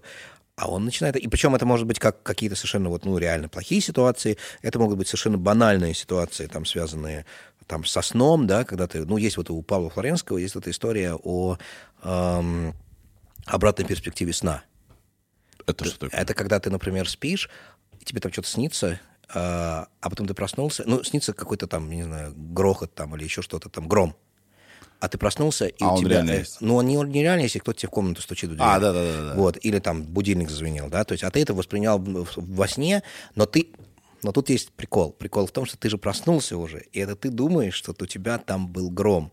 Это у тебя мозг вписал в контекст твоего сна, который был, предположим, да. ты был там на улице, Внешние там сигналы. дождь, там тебе снился, там еще что-то. Да, он вписал измененную внешнюю среду. Это почему обратная перспектива? Потому что а он произошел, а вписал ты в некий сценарий, который был раньше. Так. Вот. Ну, собственно, вот. И вот, ну, вот это же тоже попытка объяснить. То есть, mm-hmm. как бы это попытка... То есть, вообще вот эта история, там, слово диссонанс, да, то есть, как бы, в, в интерпретации там работы мозга, работы мозга, она, оно очень такое важное, да, вот это вот то, что все говорят, там, когнитивный диссонанс. У меня там, типа, что-то... Да, это диссонанс между твоей внутренней моделью и, или там... Твоим внутренним предсказанием? Да, им ложными предсказаниями. Да, между... это твои ложные предсказания, грубо говоря. И, да. э, и, скажем, там, например, если это какая-то поведенческая история, что ты там плохо себя повел, то ты думаешь, ты хороший, а ты повел себя вот так. Нужно модель... Ну, ты уже обстоятельства изменить не можешь, нужно модель менять. А с другой стороны, вот ты выбирал между BMW и Mercedes, да? Ну, типа, ну, вроде Mercedes, а вроде BMW, а может Lexus. Ну да, ну да. Ну, купил, короче, BMW. Ну и дальше, конечно, BMW is the best car. Теперь уже, Ну, да. конечно, она the best car. Но это абсолютно однозначно. Ну как? Да, ну, истину я же ее купил. Ну, а иначе как же? Вот. А с другой стороны, вот если говорить о вот этих вот неосознанных вещах, да, и неосознанно ассоциативных вот этих вещах, то все-таки чем у тебя в башке больше хранится, тем у тебя богаче мышление, безусловно, да. и гораздо более богатые ассоциации, и гораздо большая вероятность ну, если там говорить об ученых, да, какого-то изобретения там или инженерах, да, там, потому что, потому что у тебя... Изве... Знаете, интересно, я где-то читал, это было очень давно, не помню, какое качество, но какое-то очень положительное качество человека, оказывается, зависит от того, сколько он читал сказок разных народов. Ага. Вот это мне было очень удивительно. То есть, как бы, я Катя как раз говорю, Катя, Катя, Катя, мы там детям читаем сказки разных народов. Она не волнуйся, читаем. Я говорю, а, ну хорошо.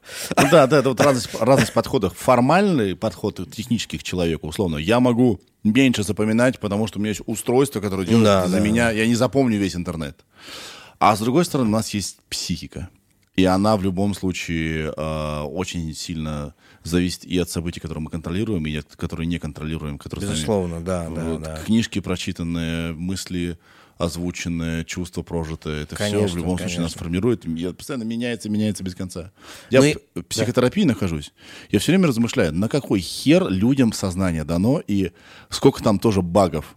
То есть сознание Ой, классно. сознание, это вообще отдельная история. Сейчас его пытаются изучать, но, по-моему, никто не знает, что такое Ну сознание. вот мне, когда ты говорил про великий предсказатель, сознание — это и есть твое индивидуальное облако предсказаний,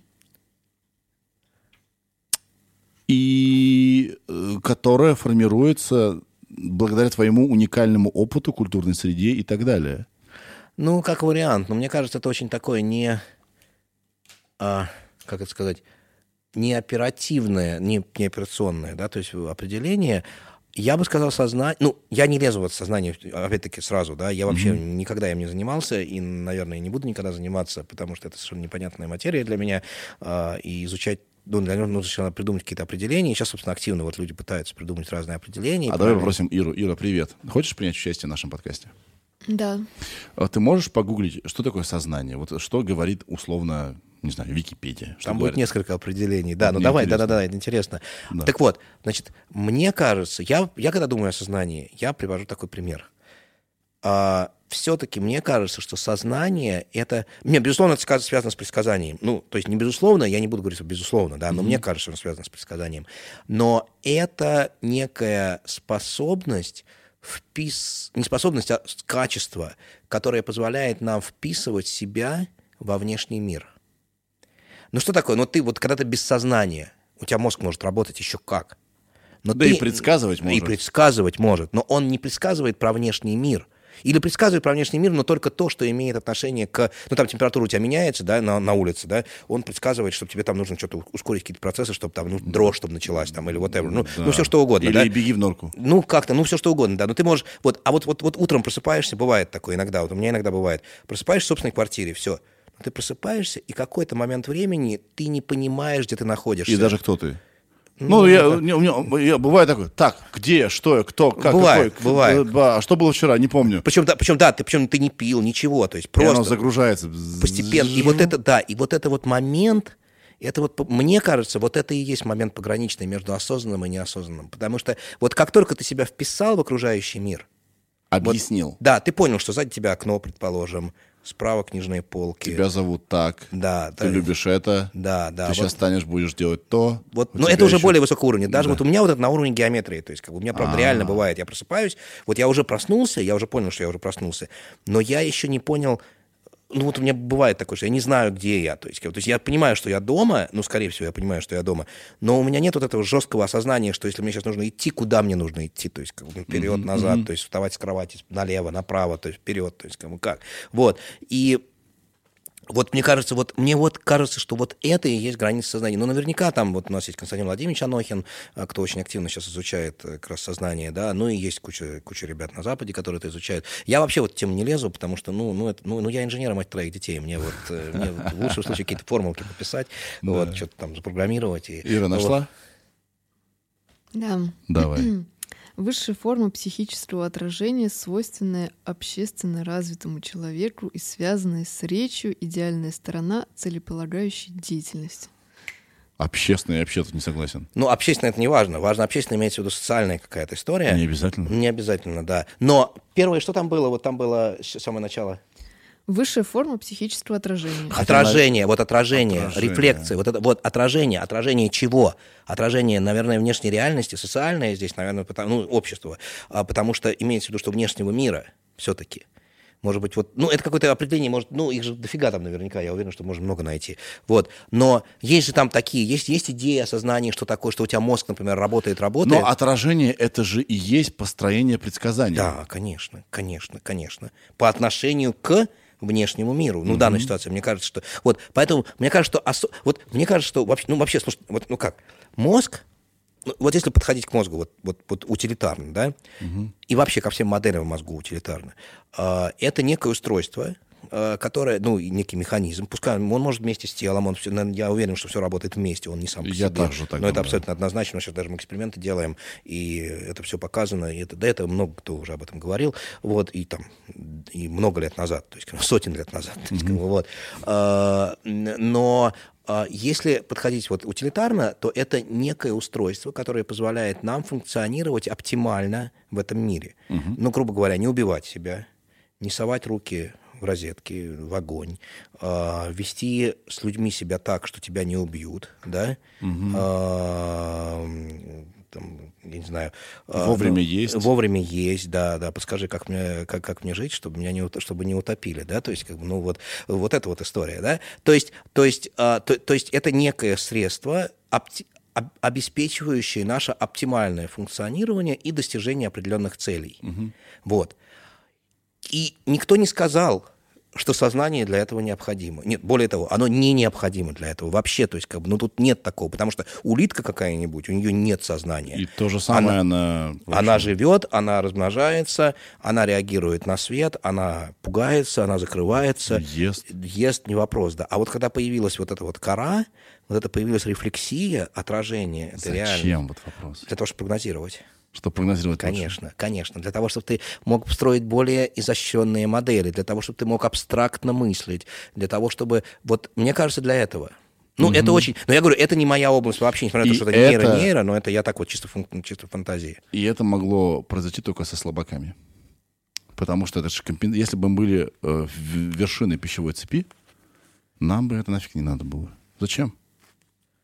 Это только со слабаками. Может быть, ну, скажем так, с что да, я с должен, уязвимыми, да, я да. должен вот от этого спрятаться, это учесть. И вот э, это плохо. И вот, э, ну, я так думаю, что это все-таки... Может быть, да. А знаешь, что очень интере- интересно? Мы буквально, вот, вот сейчас, я говорю, вернулись из Турции, и там мы были в каком-то месте, там у них куча всяких древностей, да, то есть то, что осталось там и от этих супердревних цивилизаций, и там совсем там древних поселений, там каких-то там, там 900 лет до нашей эры, там, или там еще, ну, короче, там все довольно так все серьезно интересно. И вот там вот эти первые поселения, ну, там прям вот написано, что не выявлено средств и вообще признаков вражды между членами коммуны вот, этой, вот этого поселения. Они как бы наоборот старались жить все вместе, не враждовали и так далее. То есть, я так понимаю, они защищались таким образом от внешних, Да. в среднем агрессивной среды, безусловно, то есть как так или иначе. Вот.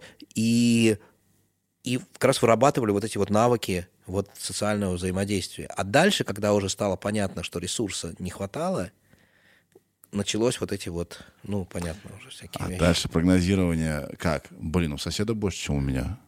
Значит, если я у него возьму... Ну, это же уже, да, ну вот откуда вот это появилось, да? То есть тут вообще, на самом деле, это очень интересно, потому что, потому что, ну, это же, это же уже такие, ну, вообще говоря, да, такие аморальные вещи, да, ну, как бы, ну, почему это, что это, ну, какая твоя, какое твое дело, что, что, что там у соседа, да, если тебе, если тебе хватает твое проживание, но проблема в том, дальше, я привыкаю, и любой человек привыкает, и то, что у тебя есть, тебе уже становится недостаточно.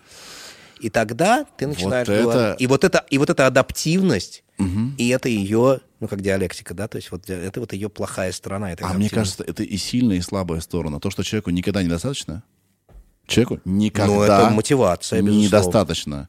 Это то, что движет нас всех вперед. С одной стороны, да. А И с то, что нас всех погубит, чертовой матери. Вот, а с другой стороны, это то, что нас погубит. И вообще, на самом деле, есть разные взгляды на прогресс как таковой. Вот да, я тут вообще. с кем-то говорил про стоп прогресса, что иногда, может быть, мы, на- может, мы остановимся. Вот. И вопрос... А еще интересно, знаешь что? Если говорить о таких вот совершенно уже не нейроделах, а, а, скажем так, Па- Извини, ты запомнил мысль? Запомни мысль, Да. да. Я сегодня как раз смотрел э, сюжет большой на Ютубе парня, который уехал в лес жить. Про стоп прогресс. Я подумал, ха, прикольно, я пожил бы. Ну да, в Штатах, например, есть целые комьюнити, которые так живут. Да. У них там нет этого. Он из Штатов был. Вот, у них нет там пресловутого вот social security number. Нет, у них есть, мы так как-то с Катей путешествовали э, по Калифорнии, вот ну, даже не по Калифорнии, а мы ехали вдоль PCH, вот от, Орегу- от, эм, от Вашингтона, ну вот Да. от Сиэтла, из Сиэтла, вот вниз ехали до Лос-Анджелеса, до Сан-Диего. Э, и заехали просто в лес какой-то, ну, куда-то там поднялись на горку.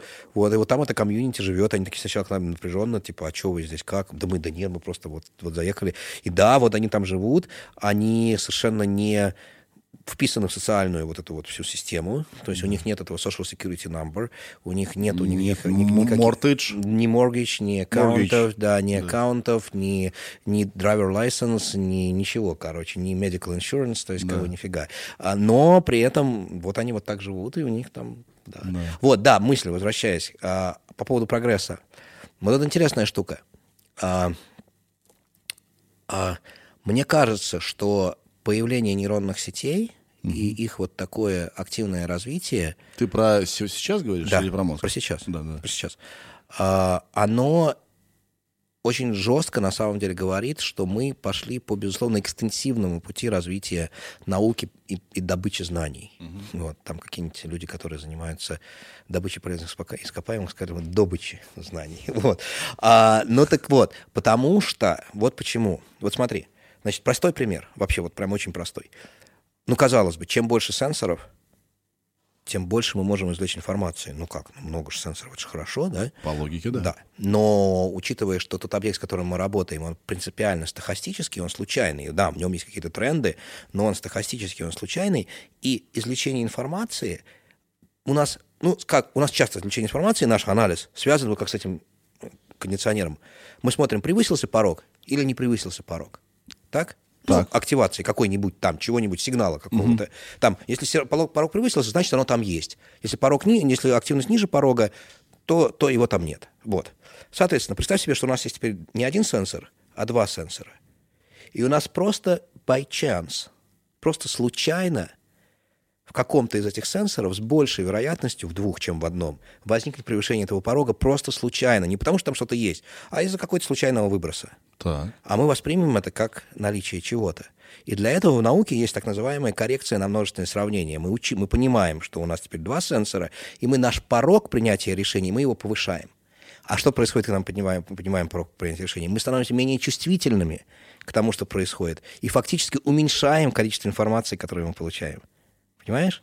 Так, сейчас. То, то, то есть Вот это кунг-фу ментальное. Так тогда, получается, мы вообще одному сенсору не можем доверять. Потому что а, тут вообще как бы... А вот с одной стороны... Ну, то есть два сенсора лучше, чем один, потому что если мы знаем, что сенсор может подвести, то мы хотя бы можем сравнить. Но на, с одной стороны, да, а с другой стороны, когда два сенсора, а, нам, чтобы ложно не сработать Да. на появление, нам нужно поднять порог. Потому что вероятность того, что случайно в двух появится, в одном, в в любом из них что-то появится, выше, чем вероятность что в каком-то одном появится. да. И мы детектировать на самом деле... Не Ровно в два раза больше. Ну, да, нет, там сложнее формула, там, Да. там, там даже еди- единица минус там P1, единица минус P1, единица минус P2, и единица минус все это. Но это не важно. А, но, но, но, но, но, но, но суть в том, что суть, суть в том, что а, когда у нас появляется число сенсоров, увеличивается число сенсоров, это не значит, что у нас пропорциональное количество сенсоров увеличивается количество информации. Вот так. Помогите. Ну, Это не значит, что... э, увеличи, увеличивая, ну, грубо говоря, если у тебя есть два сенсора, это не в два раза лучше, чем, чем если у тебя Давай на примере нашего любимого автомобиля. А, Это можно да, на примере автомобиля сделать? Вот, окей, вот есть парктроники у автомобиля. Нет, это сложно. Нет, ну, ну Это же сенсоры. Ну, это сенсоры, И да. че- если они у меня есть по бокам, то я вижу больше, чем если бы они были только у меня Да, впереди, но если ты, например, если да, это правда, но не бывало такое, что ты едешь на машине и вдруг она начинает пи, Есть, потому что снег пи, попал. ну или грязь или Да. что-то, да. Ага, Поэтому порог бы поднять на самом деле, ну чтобы этих ложных срабатываний не было. Но если ты поднимешь порог, будешь парковаться, ты въедешь куда-то. Ну если ты привык уже пользоваться парктроником, да. ну вот. То есть, а, ес- а если ты, а если ты изучаешь неизведанное при помощи такой системы, ты же должен как-то... Ты чёрт знает, что там изучаешь. быть- Да, ты, вот. И, получает, и поэтому получается, что вот это вот увеличение, оно, вот просто экстенсивное увеличение, например, числа сенсоров, числа там, я не знаю, зон коры головного мозга, которые мы можем измерить, да, оно далеко не напрямую связано с увеличением количества информации, которую мы извлекаем. То есть это не, не равно результатам никаким. М-м. Очень нужно сейчас э, вот эта сетка на голову со стимуляцией. Не- Я кончаюсь. Ладно, не-не, мы можем куда-то откатиться. Очень интенсивно. Я, э, как это, как мы говорили про э, моменты, когда человек э, может обучаться, да, как это? А, да-да-да-да. Э, э, Ритмы какие-то. Альфа, а сейчас альфа-ритм зашкаливает. Альфа-ритм просто, сейчас у меня голова взорвется. Да, я еще позавчера контузию получил на боксе. А, понятно. Да. Да, поэтому ты чуть-чуть говорил с тупым боксером. Спасибо тебе огромное. Ты такой энергичный. Вау. Спасибо. Ты реально энергичный. А, А по-другому не получается. Какие-то еще эксперименты вы там проводите, нет? Какие-то- Не, я на себе не экспериментирую. Нет, электрончики Не, ну в какие-то? основном там трое детей. В общем, Да, там все весело, да. А, Тебе успехов. Спасибо, А, да. Побеждайте, делайте классные продукты вашим центром. А, Спасибо, что нашел у нас время. Хорошо, да. Спасибо большое. это Увидимся, увидимся в будущем. Я очень надеюсь. Да. Да. Хорошо. пока. Да, Пока-пока. Пока. Спасибо. Сережа, это я. microfone. Uh, uh.